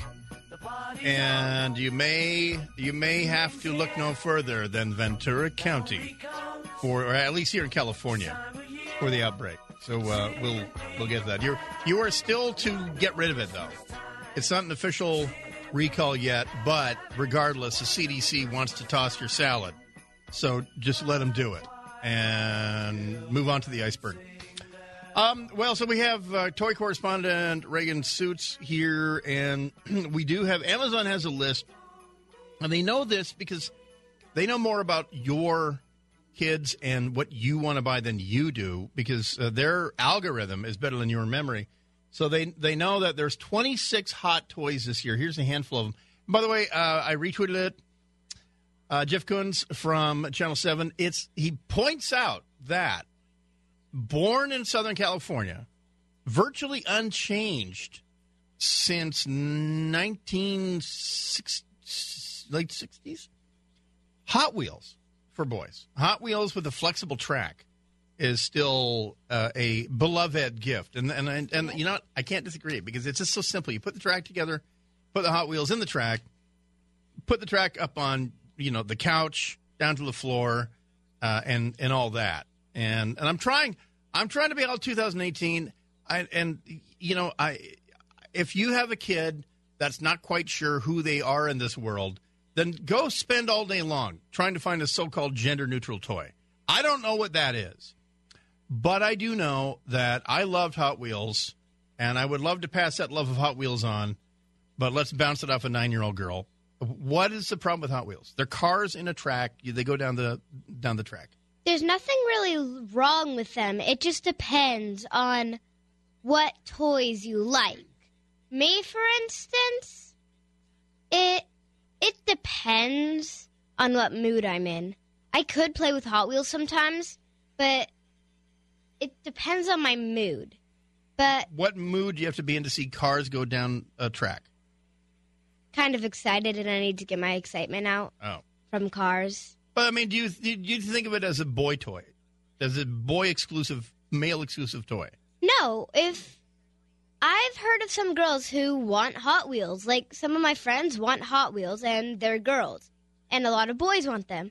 So I would not say that they're just for boys. Because you've never said, "Dad, you I I need the Hot Wheels. I want the Hot Wheels."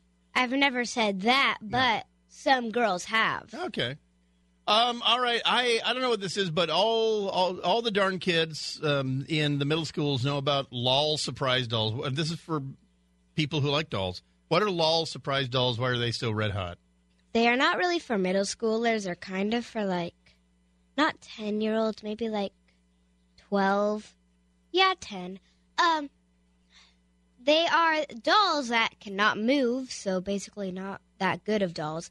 But they're very expensive, and they come with some accessories, like very cheap wigs. Well, some of them are like silicone wigs, and some of them are actual, like, fake, Filament hair. fake hair. You you don't you don't like them, but being objective, you're, you're saying that a lot of your friends like them. The LOL Actually- lol surprise. Are they dolls. like uh, American Girl dolls? No, they are tiny and Oh. they do not move their arms or legs. Oh, but p- people not her like them. So uh, cha- Actually- chances are, if you have a, if, uh, a girl, this might be a good toy. A- Actually- anything with lol surprise. Actually, no, it's not really that good of a toy. It's very um, misleading in the commercials. They are not good. They are not leading up to what they say in the commercials. They are not worth the money. Not truthful, you might say. No, Uh, they right. say that they're good. The baby alive potty dance baby. Uh, why is this popular? What does it Oh do? Oh, no. No. Okay. Um. So, um, Baby Alive is a baby doll, like it says. Cute. No, no. Um, you feed it. Yeah. Check. Yeah, and then um after it has an it it doesn't have a stomach. It just has a neck that lays straight down to the um rear and it Mhm. poops it out. in a diaper. So it's a pooping baby. Yes, it, Is, is that a little too too real? Why do kids? Why is this popular then? I don't know. Maybe it's the excitement of seeing the, the food just go down its throat and So out it, of in, its it butt. instantly poos. Yes, and if you feed it liquids, it's even worse because it comes out immediately, like pee. Like Well, they have you were a diapers on, so it's okay, right? Yeah. No, because sometimes, Sometimes you, need- don't have diapers on?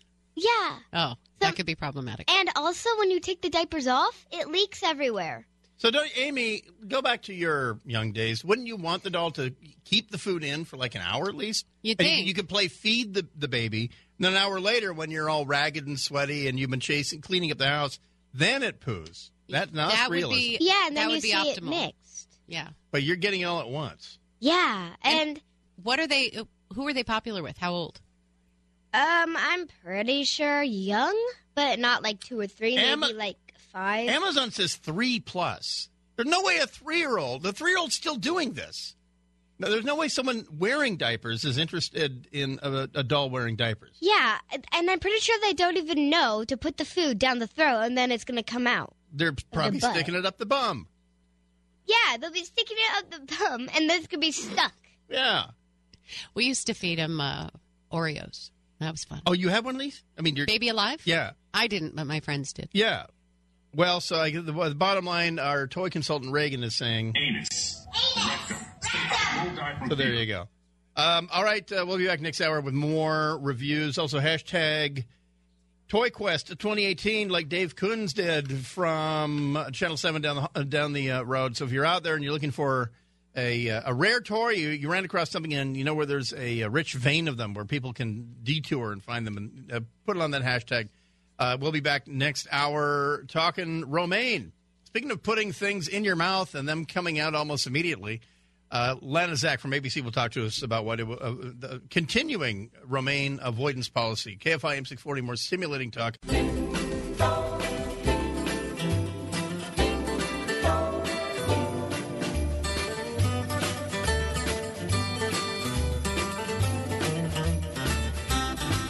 Have a holly jolly Christmas. It's the best time of the year. I don't know if there'll be snow, but have a cup of cheer.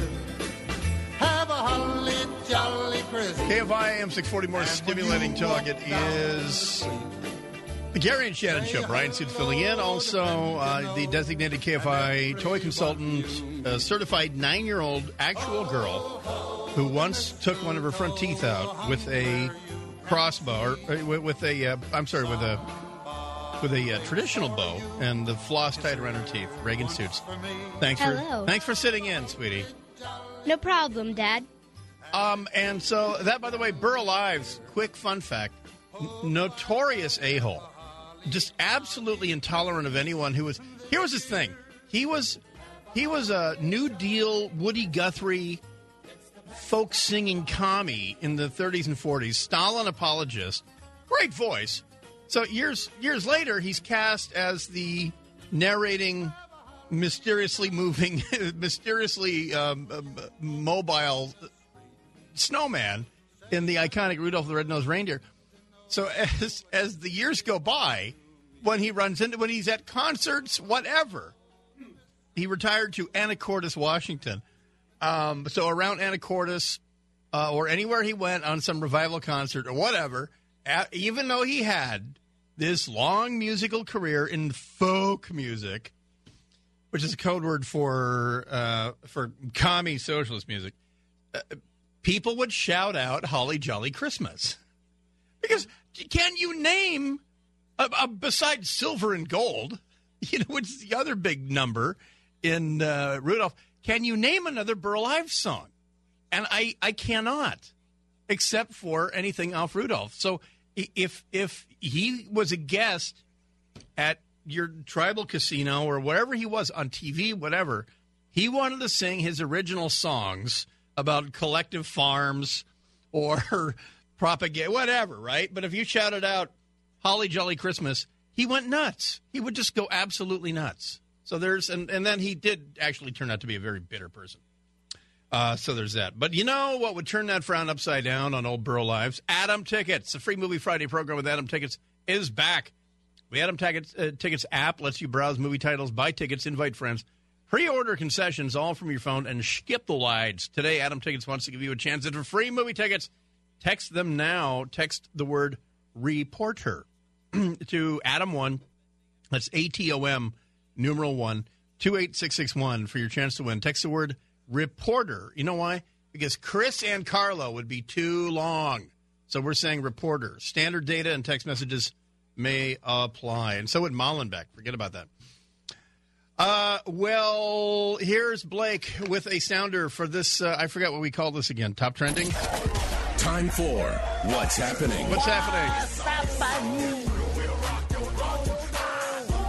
Well, this was ugly, and uh, an actual shooting. Never mind the brawl at the Palmdale Walmart yesterday after the doorbusters at approximately 6 p.m. to 6:30, uh, with LA Sheriff's Department responding left and right. A brawl that started in the Walmart moved outside to the parking lot of the Walmart. However, no one was hurt, though someone saw a gun. But in a shocking turn of events in Palmdale, in the Palmdale Lancaster area, nobody saw anything. It was really weird. Meanwhile, Hoover, Alabama, police responded to a fight inside an Alabama shopping mall, shot and killed a man who had brandished a weapon. Authorities said today two other people were injured, including a 12 year old girl. The Hoover PD said in a statement that two men were engaged in a physical altercation at the glitzy Riverchase Galleria in Hoover, Alabama. Isn't that redundant? Or, pardon me, isn't that a contradiction? The glitzy Riverchase Galleria. One of the men pulled out a handgun and shot the other man twice. Two officers who were providing security at the mall heard the gunfire, approached the area. They spotted a suspect waving a pistol and shot him. Always a great move. Uh, he died at the scene. His name was not immediately released. Uh, police say he was a 21 year old man, and he was he hailed from Hueytown, so he he came uh, from Hueytown to Hoover. The other shooting victim was an 18 year old male from Birmingham. He was taken to a nearby hospital, serious condition. 12 year old bystander was also shot and taken to Children's Hospital by a Hoover Fire Department rescue squad. She was reportedly in stable condition. So there you go. Uh, a troublemaker from Hueytown meets a nefarious end, a, uh, a, a permanent end uh, in his visit to Hoover. Minnesota, maybe you've seen these reports on TV. Uh, out here in the LA area, this means that your son is making hash. I don't know what they make of it in Minneapolis. Authorities are investigating after a house exploded in St. Paul Friday morning, sending debris flying across the surrounding area. One victim was found inside, taken to a nearby hospital. The victim's condition was not immediately known. Eight adult neighbors have been displaced, some with shattered windows. This occurred around 8:40 a.m. this morning at the intersection of Payne and Edgerton. You know that in St. Paul, according to the St. Paul Fire Department. Fire crews were working to de- determine the extent of the damage. A nearby restaurant owner, Fred Yarusso, told WCCO that he was just pulling up to his business when the explosion happened in a in a garage. He said he thought he was hit and that the explosion was unbelievably, loud. Around here, like like I say, when you when you hear about these mystery explosions, you know, from Azusa to from Azusa to Palisades, uh, they're always in a garage. That means that some rich person's kid has discovered that if you put a bunch of bud in a one liter plastic bottle and you poke holes in the bottom and then you shoot butane into the one liter plastic bottle, it actually extracts hash oil out of the bud and it drips out of the bottle, and then they collect it and they sell it to their uh, to their fun loving friends. Uh, the only problem is they're doing it in a garage that's unventilated, and they're now filling up the garage, filling up the garage with butane because they do this for half an hour or an hour or two hours. Butane doesn't go anywhere, and then your your water tank clicks on because you know there's a pilot light, and so all you rocket scientists out there who are selling hash oil the hard way, you're blowing up Dad's garage. So that and the reason I say this about this, the reason that this looks suspicious to me, is because if this was a actual explosive explosive, I don't I don't believe we'd be talking about a survivor uh, on this. If this is a guy making a peroxide bomb because Minneapolis uh, has has been the largest contributor to the Al Shabaab terrorist movement back in Somalia, that if, if this was a guy trying to home grow uh, an explosive, I think he'd be dead. Uh, but this seems to me to be like one of these uh, Palisades fireworks shows, as the uh, the aficionados of hash say. Uh, the University of Washington marching band, the Marching Huskies, had a uh, accident last night. In and there is Amy King knows this. There's a town called George in the state of Washington. It There is George Washington. George Washington. There's also Humptulips. Because you're from the Portland area, right? There's what? Humptulips. I don't know of Humptulips. It's, it's west of Hoquiam, duh. Oh. I'm kidding. No, it is west of Hoquiam, but it's Humptulips. Um, but that's not where we lay our scene. George Washington is where we lay our scene. A trooper with the Washington State Patrol says as many as 25 students were taken to nearby hospitals to be treated for injuries that were not serious nor life threatening after one of three charter buses carrying members of the University of Washington, uh, better known as University of California, Seattle, marching. The marching band rolled onto its side Thursday on Interstate 90. This is because they're heading to America's town, Pullman, Washington, to uh, to participate in America's game, the Apple Cup. The beloved Washington State University Cougs uh, playing the University of Washington Huskies for the Pac-12 North Championship, and it's uh, really a formality if you know anything about anything. Uh, all right, we'll be back in just a minute. Uh, there's a few more stories that we'll get to. Uh, plus, ABC's Lana Zak is going to join us about you know about basically if you have romaine lettuce in your house, just chop it up and stick it in the toilet now and cut out the middleman. We'll be back right after this. Gary and Shannon show. Bryan Suits here with toy correspondent Reagan Suits on KFI AM 640. More stimulating talk.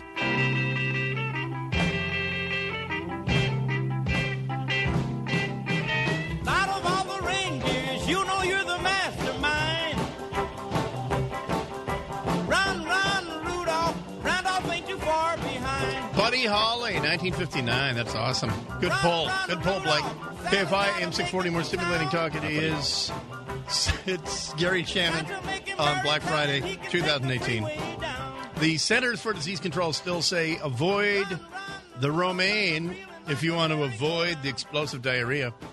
Lana Zak or ABC News joins us, and uh, and also coming up some very angry farmers up in Fresno. But the CDC is they're saying it's uh, they're blaming California, Lana.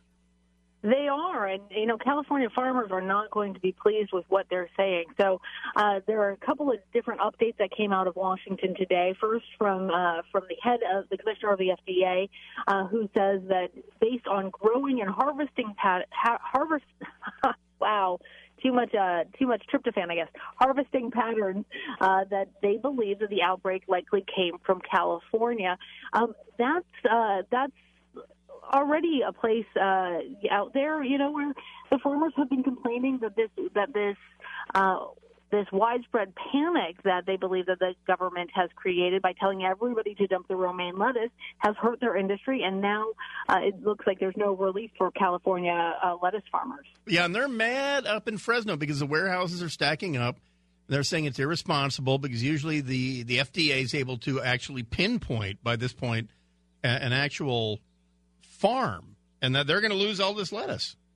Right, and now just and just saying that it's California as opposed to it was this specific place, this specific brand strain, um, and just telling everybody that they need to dump all of their romaine lettuce. Um, it, it's it's done um, according to the farmers out there irreparable harm, uh, not just to them but to the entire industry. And they say that it has created panic among consumers. The uh, the head of the FDA says that they are working on on better labeling so that they'll be able to have to avoid in the future this type of mass recall, but uh, but for the folks who tie their livelihoods to uh, to farming romaine lettuce, this is this is still a blow, and I don't think that pinpointing California is going to make them feel much better about it. Um, the KFI toy and salad correspondent has a, uh question for you. That's She's quite also a title. she's also my nine year old daughter. Okay. Lana, what if I that I did not actually do this, but what if I went into the fridge about a week ago and ate some romaine lettuce? What would really happen to me right now? Well, no, the question was, what if you ate some and you didn't get sick? Do you still have to Yeah. throw that out? Yeah, would you If you- still have if to you- throw it out? Yeah, oh, okay, got it. So the, the official word from the Centers for Disease Control is that you should throw out your romaine lettuce. That's their official standard response. That they think even if you haven't gotten sick, that that even if that even if your romaine lettuce didn't come from California, they are still saying today that you need to throw it out. And I should point out that um, she didn't actually eat any romaine in a legally binding sense. Um, that we don't make her do any of our food tasting for us, and uh, we don't even know what romaine li- looks like. I like the accuracy in reporting. That's important. there you go. Um, also, um, are they? Is there like a, a, light at the end of this romaineless tunnel, or what? Oh, wow! So they, the uh, the head of the FDA, Scott Gottlieb, says that um, that there is going to be romaine heading out towards uh, towards the supermarket very soon. That romaine, is going to be coming from places like Florida and Arizona, uh, and that they'll work to better label it so that they know that it is part of the safe strands of uh, of romaine lettuce. But um, but there's no specific data as to when that's going to happen. So we might be facing a Christmas without romaine. Um, it, it's doubtful, actually, that it'll take that long. And uh, you could always do like President Trump did and have your Caesar salad made out of other types of lettuce, like, dare I say it, iceberg? I, yeah, it's an inferior lettuce, but it works as long as you, you're using crushed anchovies and a raw egg and all that. A Caesar's a Caesar. Caesar's a Caesar. I don't know that everybody else would agree. I, I think that you sound like you're much more of a Caesar purist, given the, the crushed anchovies I am, and egg. but I'm just Yeah. not. I'm not a fan of explosive Newman diarrhea. For you. Yeah, so somewhere there will be an island of misfit leafy vegetables this Christmas. Yeah, well, there's there are already uh, other people who online who have been support who have been suggesting alternative um, alternative greens to have with your Caesar sal- salad, like kale. They say that that better approximates the crunch of romaine, but I think romaine is is sort of I think it's necessary for a Caesar salad personally. Yeah, so I- hopefully they'll figure it all out. They'll isolate the strain. They'll figure out why it happened. Uh, and and go about making those safeguards so that nobody else needs to get sick, and that people can freely enjoy their lettuce, and that California farmers can get Yeah, back to work. and I would still consciously rather eat diarrhea romaine than ever eat kale. So there's some lines I won't cross. Uh, all right, have a. I don't even know how to respond to that. Oh, that was an op-ed. That was opinion. You shouldn't. Uh, don't lower yourself to my I'll level. have I'll let you have that one. All right, have a happy Black Thursday. That's my new greeting. I like it, and you as well. All right, uh, thank you very much. There, there she goes, Lana Zak, ABC News correspondent. We'll be back in just a minute. The latest, uh, a Turkish newspaper, which is a code word for the Turkish government, is uh, they're now threatening to go ahead and release the audio if Trump is not going to acknowledge that the Crown Prince of Saudi Arabia personally ordered the murder and dismemberment of Jamal Khashoggi. The Turks are, are going to be uh, sure to pin it on him. That and more coming up. It is a Black Friday edition of the Gary and Shannon Show. Bryan Suits here, and with Daughter Reagan reviewing toys. We'll have some more toy reviews coming up this hour. You can go to hashtag ToyQuest 2018 to recommend or diss any toys to help each other so we can get the right thing for our kids without having to ask them. We'll be back right after this. KFI M640, more stimulating talk.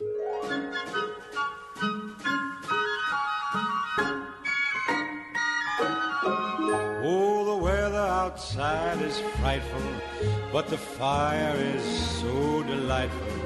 And since we've no place to go, let it snow, let it snow, let it snow. Man, it doesn't KFI AM 640 more stimulating talk. It is Gary Shannon for Black Friday 2018. Bryan Suits here with KFI's toy and salad correspondent. Reagan Suits. And uh, you like this song. It's uh, Dean Martin. Yeah, I like it. It's a good song. It is a good song. Uh, I forgot who. I think there's a story behind it. I forgot who wrote it. But anyway, it's a great song. Good pull, Blake. See, that's positive reinforcement. I'm, I'm, I'm, I'm sorry you hate Christmas music, but this is, and also that that's not a Christmas song. Let it snow, let it snow, let it snow is But he doesn't like the cold either, so. yeah. I hate the cold. Too. Which I because I don't get it because you grew up around here. There's no cold around here. It's cold for me. Um, so a Turkish newspaper making a veiled threat to the United States, if you know what I'm saying. That's our lead story in Swamp Watch 2018. Drain the swamp. We're going to drain the swamp of Washington. We're going to have fun doing it. We're all doing it together.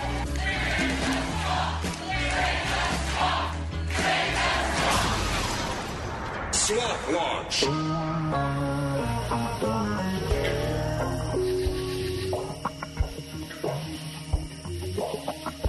Garen Shannon for 11, whatever, 2018 Black Friday. And uh, here's some housekeeping. Uh, hey, uh, producer Nick, did, did you put that out? Did you get that audio of Trump talking about steam versus electromagnetic? Yes, that's in uh, in the folder. Yeah, What's the name of the folder again? it's a Z suit. It's your folder. Yeah, it's suits, but then what? Gary and Shannon, or which one? Uh, stand by. Okay. I'll find it. I'll open up Gary. Did you do Gary and Shannon? No, that was me. Okay, but anyway, the president made uh, phone calls to various service members around the country for Thanksgiving yesterday, and as he spoke with one naval officer, it's, it was one of the weirdest conversations if you didn't hear it happen because it got out all around the internet. Quote: "Steam is very dependable." But you pretty much have to be Albert Einstein to understand electromagnetic, and this really was a thing that uh, that President Trump said in uh, one of the phone calls to the naval officer. If you know the context, I'll I'll tell you the context when uh, when I when I get this. But It's in uh, uh, Z suits. Yep. Gary and Shannon. Oh, there's Gary a and- black. There's a Black Friday folder and with today's date. oh, got it. All right, perfect. Uh, s- so oh, I only have Thanksgiving night fight shuts down Riverside something or other. In that one. Mm, I will double check. Oh, that was uh, Sure that was about l- last year. I'm sorry about it. Uh, so what what are we doing anyway? Z Drive. Yeah, this is Suits. Such great yes suits. Yeah. All right. Okay. All right. You click on suits. Uh, yeah. And then you go to Gary N. The number, the letter N. Yeah. Shannon. Yeah. All right. And then and then I don't see a Black Friday. Uh, I see eleven twenty four seventeen Black Friday. Well, well, we're, that's we're my gonna, mistake. We're going to get that for you because It, does exist. Uh, yeah, if you can find it, uh, because people won't believe It's me. somewhere in your folder. Yeah, people won't believe me that that uh, that is what the president said. But we'll uh, we will. Uh, Aha! We'll Stand by. I can't wait. Try now. Oh, okay, gotcha. All right, so here we I go. I see what I did. Uh, this is the president on. He, he had. I, I don't even want to get into the wide ranging, uh, open speakerphone, uh, talking with various service members and things like that. But when I saw this on the tweeter when it was quoted, I thought someone's making fun of Trump. But th- this is an actual exchange with a naval officer, and I believe he was in Bahrain or somewhere. And here's the commander in chief talking to a naval officer about electromagnetic cats versus steam cats. So when you do the new carriers, as we do and as we're thinking about doing, would you go with steam or would you go with electromagnetic? Because steam is very reliable. And the electromagnetic, I mean, unfortunately, you have to be Albert Einstein to really work it properly. What would you do? Uh, yes, sir. You sort of have to be Albert Einstein to run the nuclear uh, power plants that we have here as well, but, but we're doing that uh, very well. The, um, the I would go, sir, Mr. President, I would go uh, electromagnetic cats. I think Okay, that's good. the way to go. Uh, we do pay a heavy cost for uh, transiting the steam around. Okay, so out of context, that's one of the most bizarre exchanges that you've ever heard Trump have. Uh, the the debate between steam and electromagnetic cats. So when you do the new carriers, as we do and as we're thinking about doing, would you go with steam or would you go with electromagnetic? Because steam is very reliable. And and many people accuse Trump of being in the pocket of big steam. But here's what he's talking about. The newest US aircraft carrier, the Gerald R. Ford, does not use the the 90-year-old technology of steam catapults. You know, the, the aircraft are catapulted off of an aircraft carrier if you're a real country with real carriers. And for years they these have been steam powered pistons that do this because power is not an issue on a nuclear powered aircraft carrier, right? Well, the problem is that steam catapults require a crew of like 1,000 of the of the carrier crew are dedicated to the steam catapults. And with the introduction of the electromagnetic catapults, maintenance and manning is down to like 200 people. So they save a thousand crew members. So the Navy loves electromagnetic catapults. There have been some teething problems in the whole thing. And Trump was briefed on this earlier, and his vast knowledge of naval aviation uh, came into effect. And, and he uh, was wondering, well, why didn't you just put dependable steam catapults up there? And the Navy pointed out, well, when they were first introduced, they were not dependable. It took a decade to get them dependable. Now we're going to put something um, even better, more dependable, and, and all that. So out of context, that just sounded bizarre.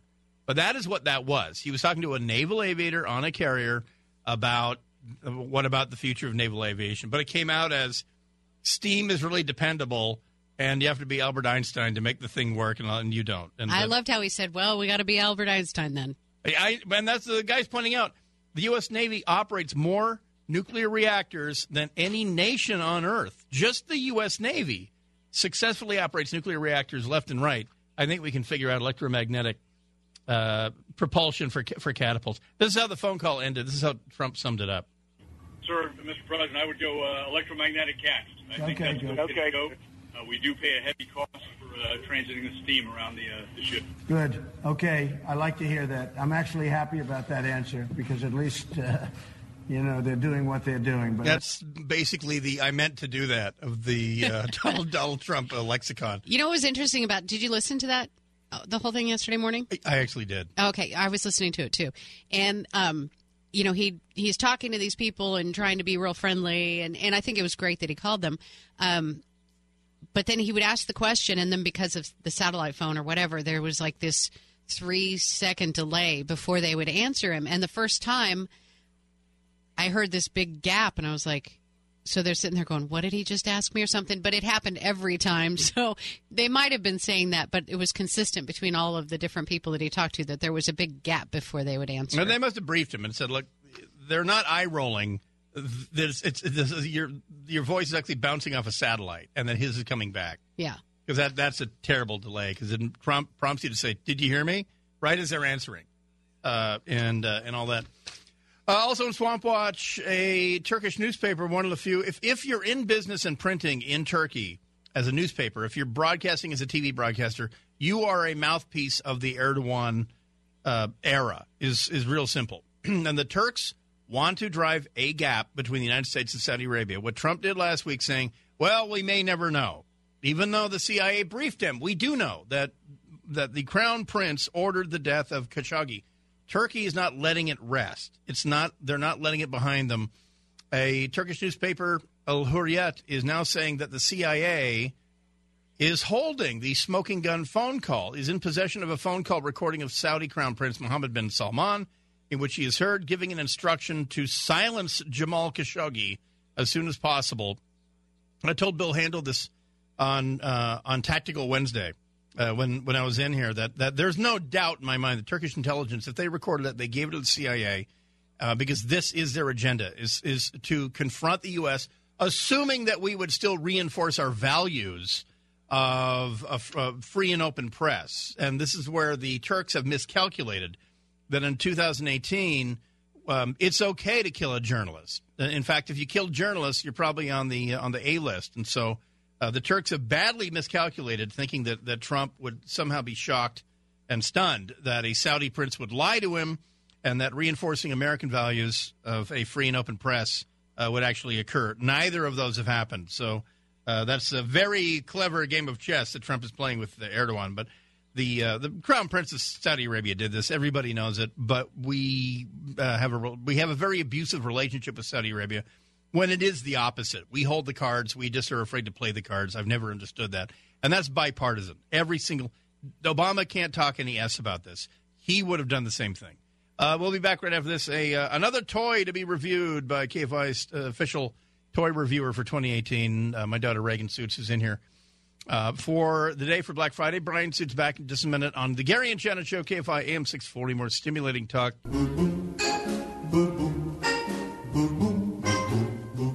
Santa baby, just slip a sable under the tree for me. KFI AM 640. More stimulating talk. It is the Gary and Shannon Show for Black Friday. 2018. Bryan Suits in here until 2 o'clock. Then Mo Kelly and John Thomas. John Thomas was on earlier physically in here with Wayne Resnick. He'll be back teaming up with Mo Kelly for the Johnny Ken Show. And our toy and salad correspondent for 2018 is my daughter, Reagan Suits. And so Uh, now we're we're, we're uh, recommending. Uh, she's recommending toys for boys and girls. You can chime in at hashtag ToyQuest 2018, and if you have recommendations of what parents can look for, this is all to avoid you flat out asking your kids what they want for Christmas. So now, uh, something for the dudes or fans of this particular genre of toy, I guess we'll say. What do you got? Well, for boys or girls, if they want this toy, there's something called a Jurassic World Jurassic Rex. Um, it is a three foot toy um, that is, when I found it on a website for selling toys, um, Named after a large South American river. that um, we're not allowed to say. Um, it went for fifty dollars, but there were two negative comments and a lot of five star comments. Yeah, this is ratio. You- like throw out the negative comments. What this is, from nose to tail, it's a three foot long Tyrannosaurus. Both of them said that it was super top heavy, so it could not stand up. That's a pafoodle of a criticism. Yeah, but we should probably explain what it is for. It it comes with these minifigures. I'm pretty sure they may not be included. It says that it can swallow minifigures. It swallows the minifigures, kind of like the baby alive. it comes out, but it's not real food. You open its stomach, which is kind of weird. So it doesn't poop. So it'll it'll eat smaller dinosaur figures. Yeah, it doesn't poop. Doesn't poop them out. You just open a, like a hatch on the stomach, Doesn't like poop out Chris Pratt. you know, you know hatches on a plane that just come out for the stairs. Yeah. It's kind of like that. It's it's So when it fills up on smaller toy figures, um, you open the hatch and all of them come out. Are there people too, or is it just uh, other dinosaurs? I think you can feed. I don't know. It looks I like mean, you can dinosaurs anything eat to it. people in the in the Jurassic World movies. I don't. You, you may be able to um feed a lol surprise. what about doll. no? You, you collect those LP. What are those LPSs? That you know I don't like? collect them. Becky does. Well- Becky's my best friend. What? but it's a small doll or whatever. It, it's not a, really a. It is a doll, but in animal form, and it has bobbleheads that you can um, make it walk around. Well, what I'm going to do is accessories. this thing has a big, huge mouth. You can take any of your toys and stuff it in this Tyrannosaurus. So if mom, Well- if mom says come in and clean your room, you can jam a bunch of stuff down the Tyrannosaurus. Well, not everything. Um, like one of the Barbie dream houses, which I could have reviewed. Um, that doesn't fit down it. For Does a Barbie fit down it? No. Too It- big? Barbies are just Yeah. a bit too big. Actually, not just a bit. Way too big. Oh, okay. So the mouth is only part of the three feet. The three feet is mostly the tail and the body. yeah, it's a length from the tip of the tail to the nose. But it's still a big Tyrannosaurus. But It you're, is. You're saying this does not. This is this is not exactly your toy. Not you're not speaking for all nine year old girls. Yeah, I'm not speaking for everybody. If I got you this, would you lie and say you loved it? No. You would tell me the truth. Any toy, I wouldn't lie and say, oh, I love this. You, I- you, what would you say if you unwrapped this on Christmas morning? I wouldn't be rude about it. You'd say, "WTF? Are you thinking?" No. um, I don't really know what I'd say. Well, now you know that you should not buy me this for Christmas, so that You'd say, "What do you think, I'm never a really dude?" happen. Um, uh, so that's for the boys. I, I got to say, um, in in early on in my career, I was a little boy, and I had Godzilla dolls in Hawaii. This is cool. This is really really cool. Soft plastic. You move the legs, move the arms, but that's the, the main feature. Is you can jam whatever toy you want down the mouth, and the Tyrannosaurus makes a sound. And then when it gets full, you just open up the belly and pour the toys out. Wait, does it say it makes a sound? Well, it's got a little speaker on it. I'm assuming it makes a sound, like an eating sound or something. It, wait, is this the one that comes with a a cage? I'm looking online to try to find No, it. no. Oh, the super colossal T Rex. Yeah. Oh yeah. Oh, he's yeah, cool list for fifty five for fifty four ninety nine. It's forty forty nine nine forty nine Yeah. at Target. yeah, so I, I would I would say this thing if you have a if you have a boy below the age of seven, um, uh, this would be a must get toy. and I wouldn't stand in line for it. I'd go to this one website where it's named after a river. That's all I'm saying. Yeah. So, uh, all right. Uh, the toy correspondent will come back next uh, hour, and uh, so will I because it's Gary and Shannon Black Friday show. Hashtag ToyQuest 2018. If you want to add to our discussion uh, or chime in or dispute what we're saying, whatever you want. KFI AM 640, more stimulating talk.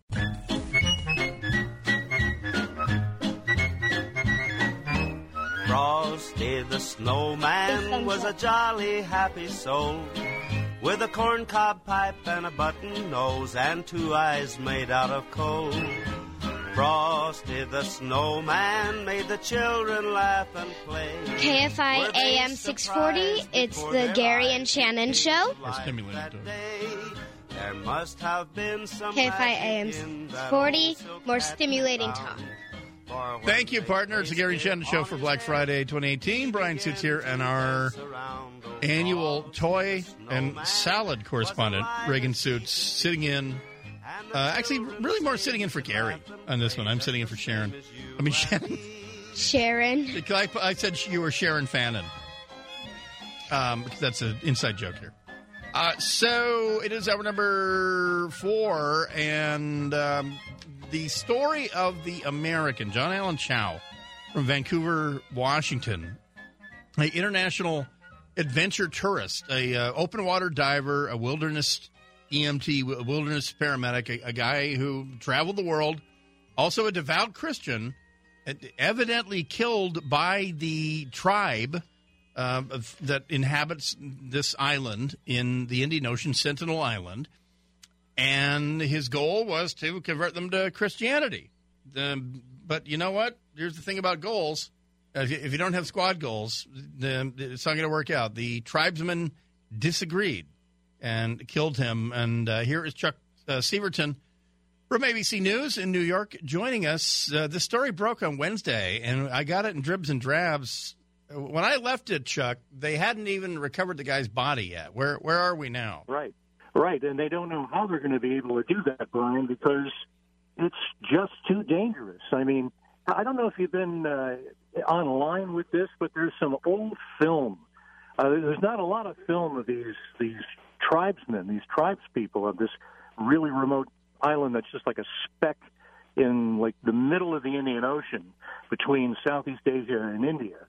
And I mean, it, it looks like some old Hollywood silent movies of, you know, I mean, people holding and dancing with spears, and they're not even sure what kind of language they speak. I mean, it is just so inaccessible, and anybody who has tried to get to this island has um, most of them have have died. Most of them have been have been killed. And and, and what, yeah, what you're talking about is the Indian government has designated them as untouchable. Basically, is don't don't interfere with society. But they had a contact Right. team try to get in touch with them, and they shot video in I guess the late 70s or early 80s, and uh, you know they're they're wearing. Uh, you know, belts and nothing below the waist. They're totally naked Right. and necklaces, and they're throwing Right. they're throwing coconuts at these natives because they they value that.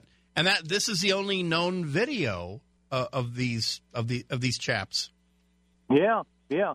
No one has ever figured out why they're so hostile to outsiders, and their and again their language remains a mystery. Uh, the you know experts have thought, well, they just want to be left alone, but so, uh, but I mean, so strange. I mean, and also, how do you even investigate? I mean, good luck trying to get to this island and try to recover the body, trying to find the body of this guy, and try to recover this. They're they're already the island is more than 700 miles from the mainland of India, and India strictly monitors access to these tribes. You know, as you, as you mentioned, they're they're almost uh, I guess considered like a protectorate.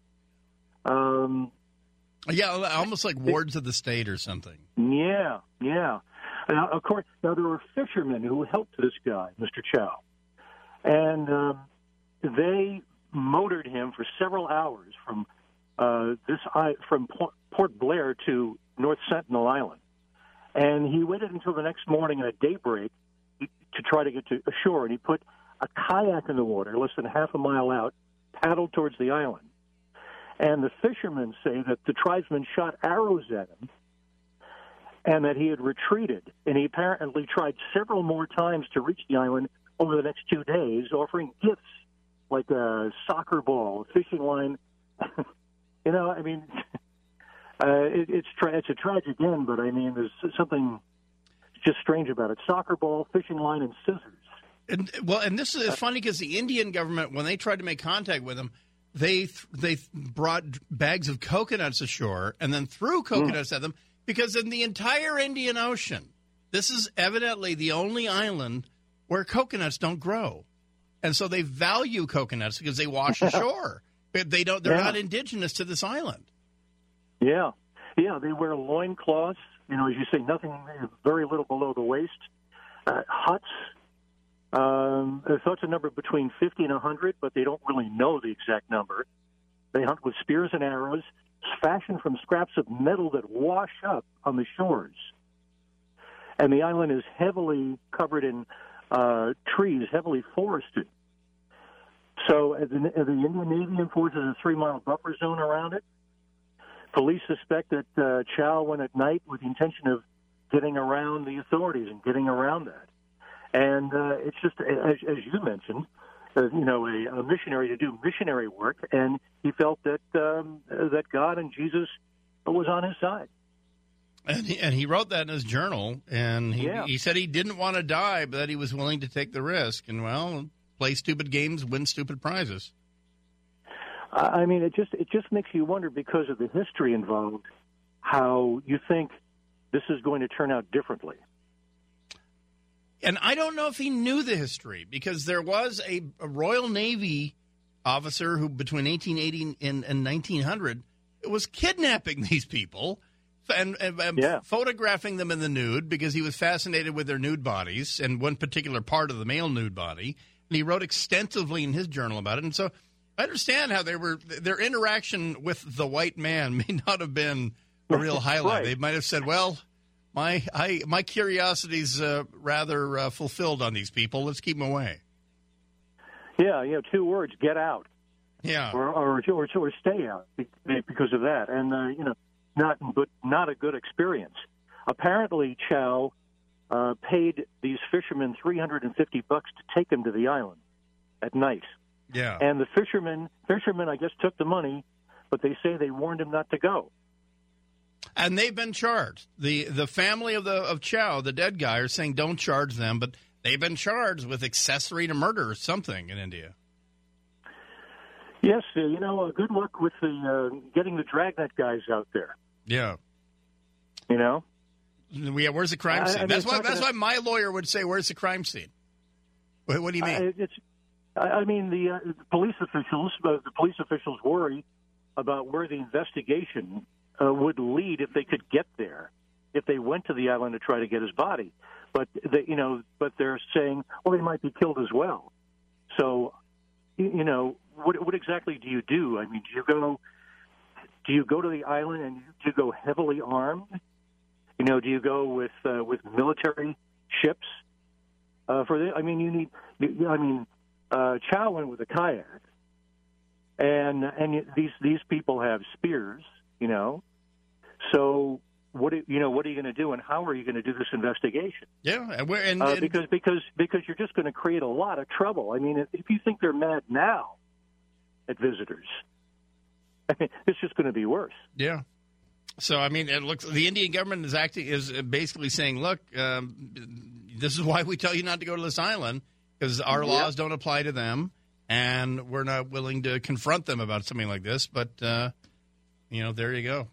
Uh, all right. They, they they could be used. They could be using this, Bryan, as just sort of an example, saying, "We told you not to go." and, and they should. They should put up a sign with this. And there have been others who've met similar Mhm. fates uh, too. So yeah. So there you Yeah. go. All right, Chuck Sivertsen, uh, have a happy Black Friday. Uh, Bryan, hope you had a great Thanksgiving, and uh, thanks a lot. All right, there he goes, uh, Chuck Sivertsen for ABC News. And you know, uh, before we toss it to Amy King, I have to tell her a missionary joke. So there's these two missionaries, and they've been captured by a tribe in some, you know, land, and they put them in a cauldron full of water, and they're going to boil them alive and eat them. And so the water's temperature is going up and up and up. And the one guy gets desperate. And He says, This is horrible. We came here to spread the word of God to these people, and now we're not only going to die, but they're going to eat us. No one will ever know what happened to us. And the other missionary starts laughing maniacally. And the first guy says, What can be so funny at a time like this? The other guy says, Well, don't tell them, but I just peed in their soup.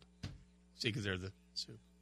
It's the special Black Friday edition of the Gary and Shannon show. Gary Hoffmann told me that joke, and he said specifically to tell it to Amy King.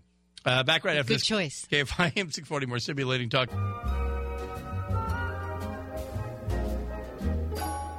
Sleigh bells ring. Are you listening? Tony In the Bennett, who's now crazy there with glistening. A beautiful sight. Winter Wonderland. We're happy tonight. Gary and Shannon, KFI AM 640, more stimulating talk. And Bryan Suits filling in for this Black Friday with my daughter Reagan as the official toy correspondent. We'll get to the nine news nuggets here in just a minute, but we do have a, a toy update. Now, this time you've got something probably targeted at girls. Well, it depends on if your boy wants a doll. Wouldn't there nothing wrong with that? Yeah, it's nothing wrong. Yeah, nothing wrong. But it is called Nella the Princess Knight. And it's from Nickelodeon. Princess Knight, like K N I G T, G- G H T. Right. Yeah. Okay. So she's a princess, but she's also a knight. Yes. A Uh, sword wielding princess. Yes. Okay. From what I've saw, seen on the um, um, website that you buy toys at, named after a um, river In South America. in South America, um, it is very good and it lives up to its title. Um, so this would be a good choice if your kid wants a doll. so what do you that- get? You get like a, a horse? Um, I'm pretty sure you just get the female knight? doll. Yeah. Um, let me. She's got a sword and See. stuff? Um, I'm yeah, it does come with the sword. I'm pretty sure. Um, I, I'm pretty sure it's just Nella and a sword. Yeah. No horses or anything. The basic accoutrement. Yes, but it says that it's pretty good from what it says. Now, is there anyone that you might know that might want this for Christmas? Is this a subtle message? Uh, I don't know. I don't know anybody who would really want this. Really? But no one, no one in this room, if you know what I'm saying? maybe my dad. Oh. This is not your thing? You like action girl, female knight? Well, what I've saw, it's just one of those normal um things where it doesn't have ball joints on the elbows. You just move its arms like Yeah. like um Barbie. Yeah. So Barbie pretty much does Heil Hitler, and that's all she does. Left hand, right hand. yeah. I I'm not the biggest fan of Barbie or stuff. If I do need a doll, I'd probably get Monster High because they have actual um, moving elbows. Fully articulated Yeah. limbs, yeah. Yeah, so that's why if I did choose a doll, I'd choose Monster High. So you're saying to the makers of this, what's her name, She Knight, maybe next year m- have her articulate more like a GI Joe or something, move her arms all around. Yeah, Good improvement. Okay, so But- we, we hold off on that. yeah. But that'd make the reviews go down in case the ball joints sometimes don't work. But if people know it from Nickelodeon and their kids like it, Yeah. get it. Um, all right, well, let's uh, do the nine news nuggets, including honorable mention. Honorable mention. Not supposed to mention. I was going to mention it when the time was right. It's network policy not to mention it. It's been an honor serving with you all. Didn't I mention it? What an honor it is. Great and honorable Moses. So today we're holding auditions to become the newest member of Honorable Mention. Pre pre soaring number of requests to expel demonic forces. An official exorcist has claimed that he's received 1,700 requests for exorcisms in the past year as people struggle to deal with day to day life. They, they're, that's not taking responsibility right there. That's like uh, those natives at Sentinel Island. They need a sign that says, You will take my bow and arrow when you pry it from my cold, dead, pretty well tanned hands. Now, you, this is this is about responsibility, folks. Don't blame it on the devil. It's not the fruits of the of the of the the fruits of the devil. But overworked priests are saying the church doesn't keep official stats on this sort of thing. They don't have a tote board. Several priests suggested that year on year they receive more requests for exorcisms. Exorcisms are, are they're just going up. The Archdiocese of Indianapolis, Father Vincent told The Atlantic this year he received the most inquiries he's ever had, which leads us now to the medal round, number nine. Uh, number nine. I did nine plays. If a cop's dirty, nine times out of ten his partner's dirty too. And I speak nine languages. I stay up till nine o'clock. Basically, everybody at table nine. I feel ready to go another nine innings. Niner. Did I catch a niner in there? Were you calling from a walkie-talkie? Sword wielding jewelry store workers fight off armed robbers. The three musketeers have nothing on these guys. A trio, trio of sword wielding employees at Ashok Jewellers in Ontario, Canada, fought off an alleged robbery attempt in broad daylight. Reported the CBC. Surveillance footage from November 21 shows four men driving up to the store in an SUV, smashing one of the store's windows with a sledgehammer. One of the robbers tries to climb through the window, but he runs off after being confronted by three employees with saber style swords. Uh, Arjun Kumar, whose father owns the shop, said, quote, when we saw them coming in, that's when we really took action and we rushed them. Close quote. One of the intruders allegedly had a gun, according to Kumar. He said, uh, I was willing to do anything to keep them out, even if it meant me getting shot. Not a problem. He said the swords were gifts from a, from a family friend. It was good luck for us. And legal. Perfectly legal. Um, number eight will happen right after this break. we'll be back right after this. It is uh, the Nine News Nuggets, and uh, number eight is HOT, I can tell you. Uh, Bryan Suits filling in for Gary and Shannon, also with our toy correspondent, Reagan Suits. KFI AM 640 more stimulating talk.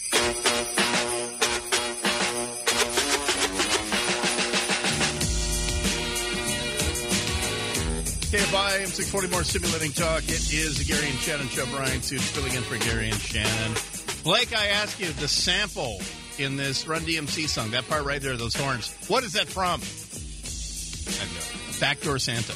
I think it's from Backdoor Santa. Yeah. Find that, that, was by. Buddy Holly, That's- right? That's where they sampled that from. I, I think, yeah, I believe it was Buddy Holly. And, uh, but anyway, great sample. Hey, Free Movie Friday program with Atom Tickets is back. The Atom Tickets app lets you browse movie titles, buy tickets, invite friends, pre order concessions, all from your phone, and skip the lines. Today, Atom Tickets wants to give you a chance at free movie tickets. Text them now, damn you. Text reporter to Adam1, A T O M 1. That's 28661 for your chance to win. So text reporter, standard data and text messages. Rates may apply. All right, we're doing nine news nuggets with myself and our official KFI toy and salad reporter, Reagan Suits, uh, here. And now we're at number eight. Ocho. It would be great Ox. if you could make a figure eight. A child is born every eight seconds. Listening to eight different bosses drone on about mission statements. All right, number seven. Oh, wait. Here's number eight. Or you could call it Nugget 8 instead of. um. Don't sharpshoot the show. It's not your show. Nugget eight. Okay. Um, this is a kind of dumb story on the boys' parts. Um, um, on two teenage boys stole a small airplane at a private airstrip in eastern Utah and flew 15 miles or 24 kilometers before landing at Vernal Regional Airport. Now, um, the police caught them, and they were 14 and 15 year old boys, and they stole a single engine Cessna thir- um, on Thursday from a private airstrip in Jensen along the U.S. highway, about 40 um, highway 40 and about 15 miles west from the Colorado line. The Yun Uintah, it's spelled weirdly. Oh, it's Uintah. Yeah, Uintah Country Sheriff's Office said they left a group home earlier this week and were staying with friends in the Jensen area. They apparently gained access to a tractor and drove to the airstrip where they took off in the plane and were spotted flying low along US 40 near Gusher. I think it's kind of stupid that they did this. Boys are stupid. Okay, Well, not all boys. They're in a group home. They steal a tractor to go steal a plane, and but deep down, you have to admit it's kind of badass. It kind of is, but and they landed it safely. They landed Yeah. it safely. That's not easy to do. Yeah, remember the barefoot bandit up in Washington State who was stealing planes back and forth? That's what these kids are trying to do. And also, I, I heard a story earlier where they say, well, they're trying to figure out where they, uh, how they learned to, to fly a plane. Microsoft Flight Simulator um, or X Plane, any of those, if you put it on realistic mode, you have to uh, do system power, power up the the you know the cylinder heads, the magnetos, and all that. You have to go through a process. And it's not like it's super hard. There's also a flight manual in the pilot side pocket. So um, bad kids. Number seven. The seventh son of the seventh son. One for seven days. With the government. Sector 7. Guy 7. 7 a.m. Seven years of college down the drain. Seven, seven, seven. Seven days. For some reason, all the local news decided to run this story yesterday on Thanksgiving. A Moroccan woman confessed she killed and cooked her boyfriend and fed his remains to workers after authorities found his tooth inside her blender. She called she called the act a moment of insanity, uh, and then a moment of uh, prep, a moment of cutting, a moment of sautéing, a moment of sauce making. It was no moment. Yeah, it was a series of moments called a recipe. Um, and this is because she discovered he was going to marry another woman from Morocco. The BBC reported she's reportedly been sent to a hospital for a mental health evaluation. The, the suspect, who was in her 30s, mixed his remains into a traditional rice and meat dish to give to Pakistani workers near her home in the city of Al Ain. Authorities uh, only learned of the slaying months later after the victim's brother discovered the man's tooth in the suspect's blender. So they don't have. How do they know he's not just missing? Because she's confessed to it. I guess, but she's crazy. Who, you know, who knows? She had a crazy friend too who helped her clean it up. Well, that's just uh, being being an, an accessory doesn't make you crazy. But I got six, you got six, she got six. Uh, number six. Let's do number six. the winner. Why do you have a picture of me, a rabbi, and six drunken longshoremen? Why don't we just stick her in a nursing home closer to us so I don't have to drive six hours? Drink another six pack. Number 6. Uh, okay, well, so if you buy man-made global warming, then you'll love this one. A man-made global cooling. Scientists are proposing an ingenious but as yet unproven way to tackle climate change, spraying sun-dimming chemicals in the Earth's atmosphere. Research by scientists at Harvard and Yale universities, published in the journal Environmental Research Letters, proposes using a technique known as stratospheric aerosol injection, which it's they like say a giant pair of sunglasses. SAO. Why not just prompt? eh, Why not throw virgins into volcanoes? Oh no, that makes them not erupt.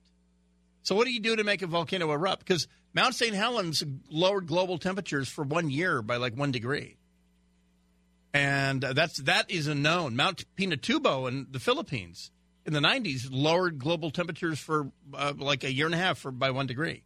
So we know that works. But the, the question is, how do you get a volcano? How do you get Godzilla to come out of the vol- volcano? Um, that brings us to number five. For five minutes. I have five rules. We begin bombing in five minutes. Five little monkeys. This is the year 5.5. I'm leaning on type 5 for Anaheim. Do me a favor and lose five pounds immediately. Ah, a Honolulu burger restaurant is closed down. Well, I'm not grossed out by the woman eating her boyfriend. This grosses me out.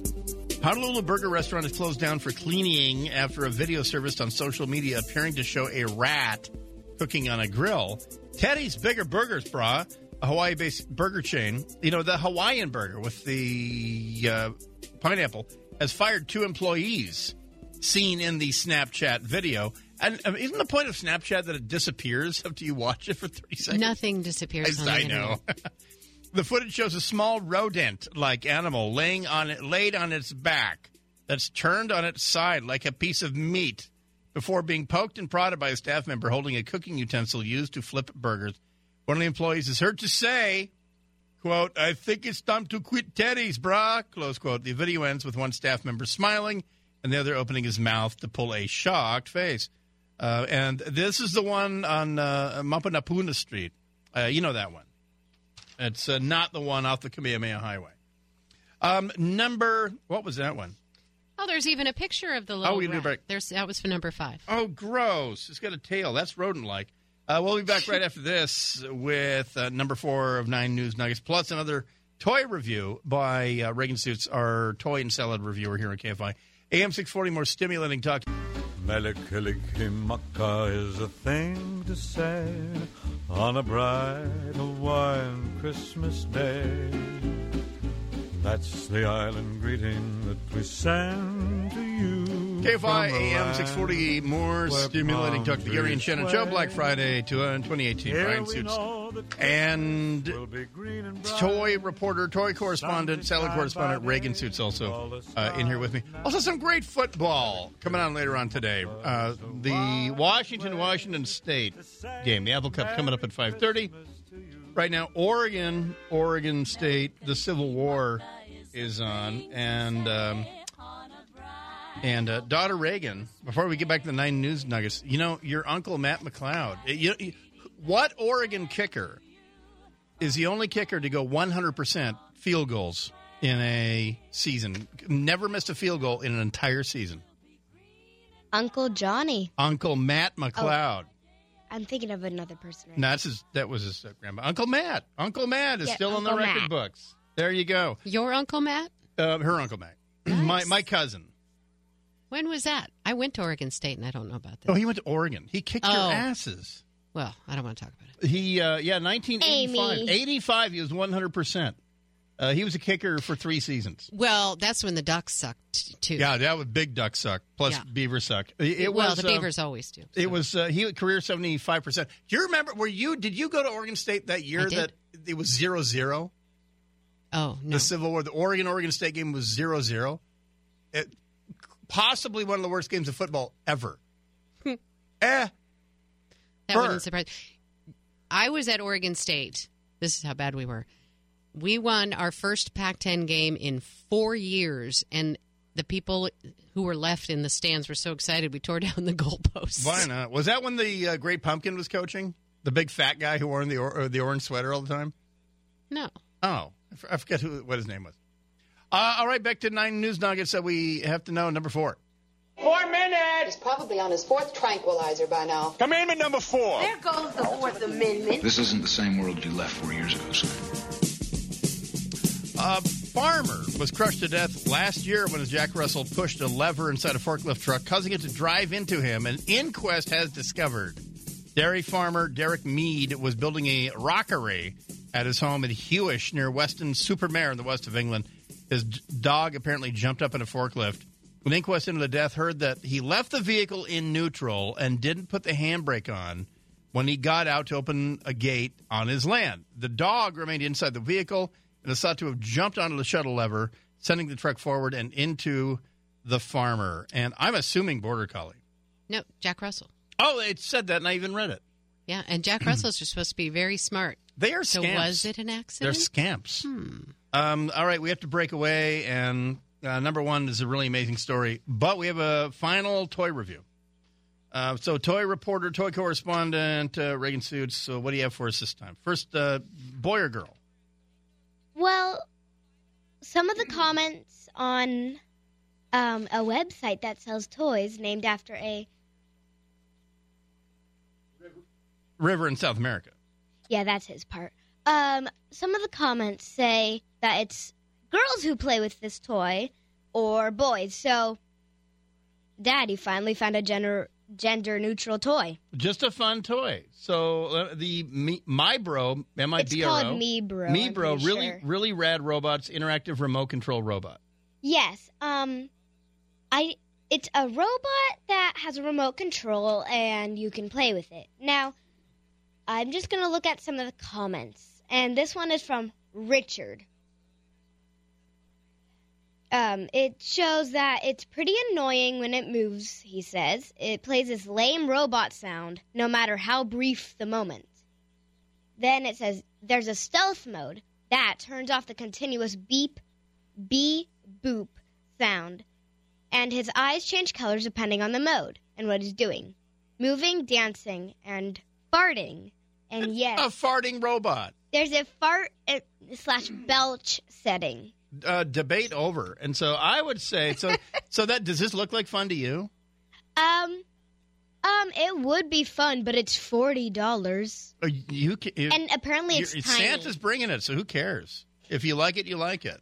But it's kind of annoying because it uses two different batteries and it uses three AA batteries and three AAA batteries, and they're not Oh. included. Oh no! You know that But earns he- us. But he also has a mode with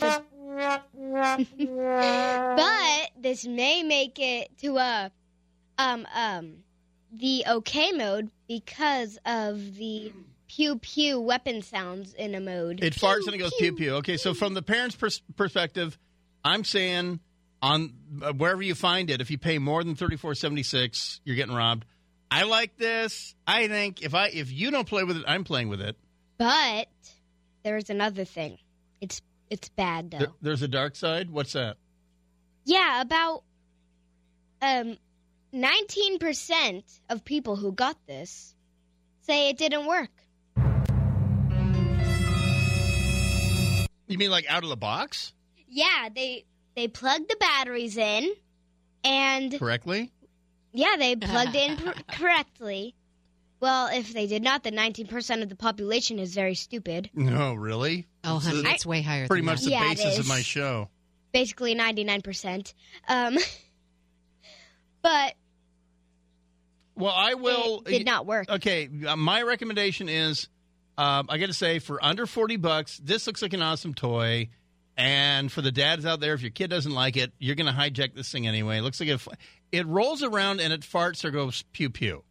I mean, you had me at fart on this one, so it's M I B R O, uh, my bro, me bro, really rad robots. I'll tweet this out, uh, and so uh, there you go. So our um, toy correspondent Reagan who uh, pretty much, and I guess to reveal, to show your hand, pretty much for Christmas, you got an Arabian horse. Yeah. You got a, you got a horse. You have a horse, a nine hundred pound Yes. horse is what you got for Christmas, Named Canela. which me is a swimming giraffe in Spanish. And so, No, it does not. um, what? Okay. Anyway, you Never got a horse named Canella. Yes. So there you go. Um, all right. Well, uh, thanks everyone. Uh, Gary and Shannon will be back on Monday. This is uh, your Black Friday. So for me, thank you very much. Uh, Reagan, say say something. Say goodbye. Something. John Thomas is coming in. Say hi, JT. Hello, JT. So uh, there you go. Uh, John Thomas and Mo Kelly are up next for John and Ken. Have a safe Black Friday, everyone, and we will see you on the Dark Secret Place tomorrow night here on KFI AM 640. More stimulating talk. Tune in next week for the hilarious funeral episode on Gary and Shannon.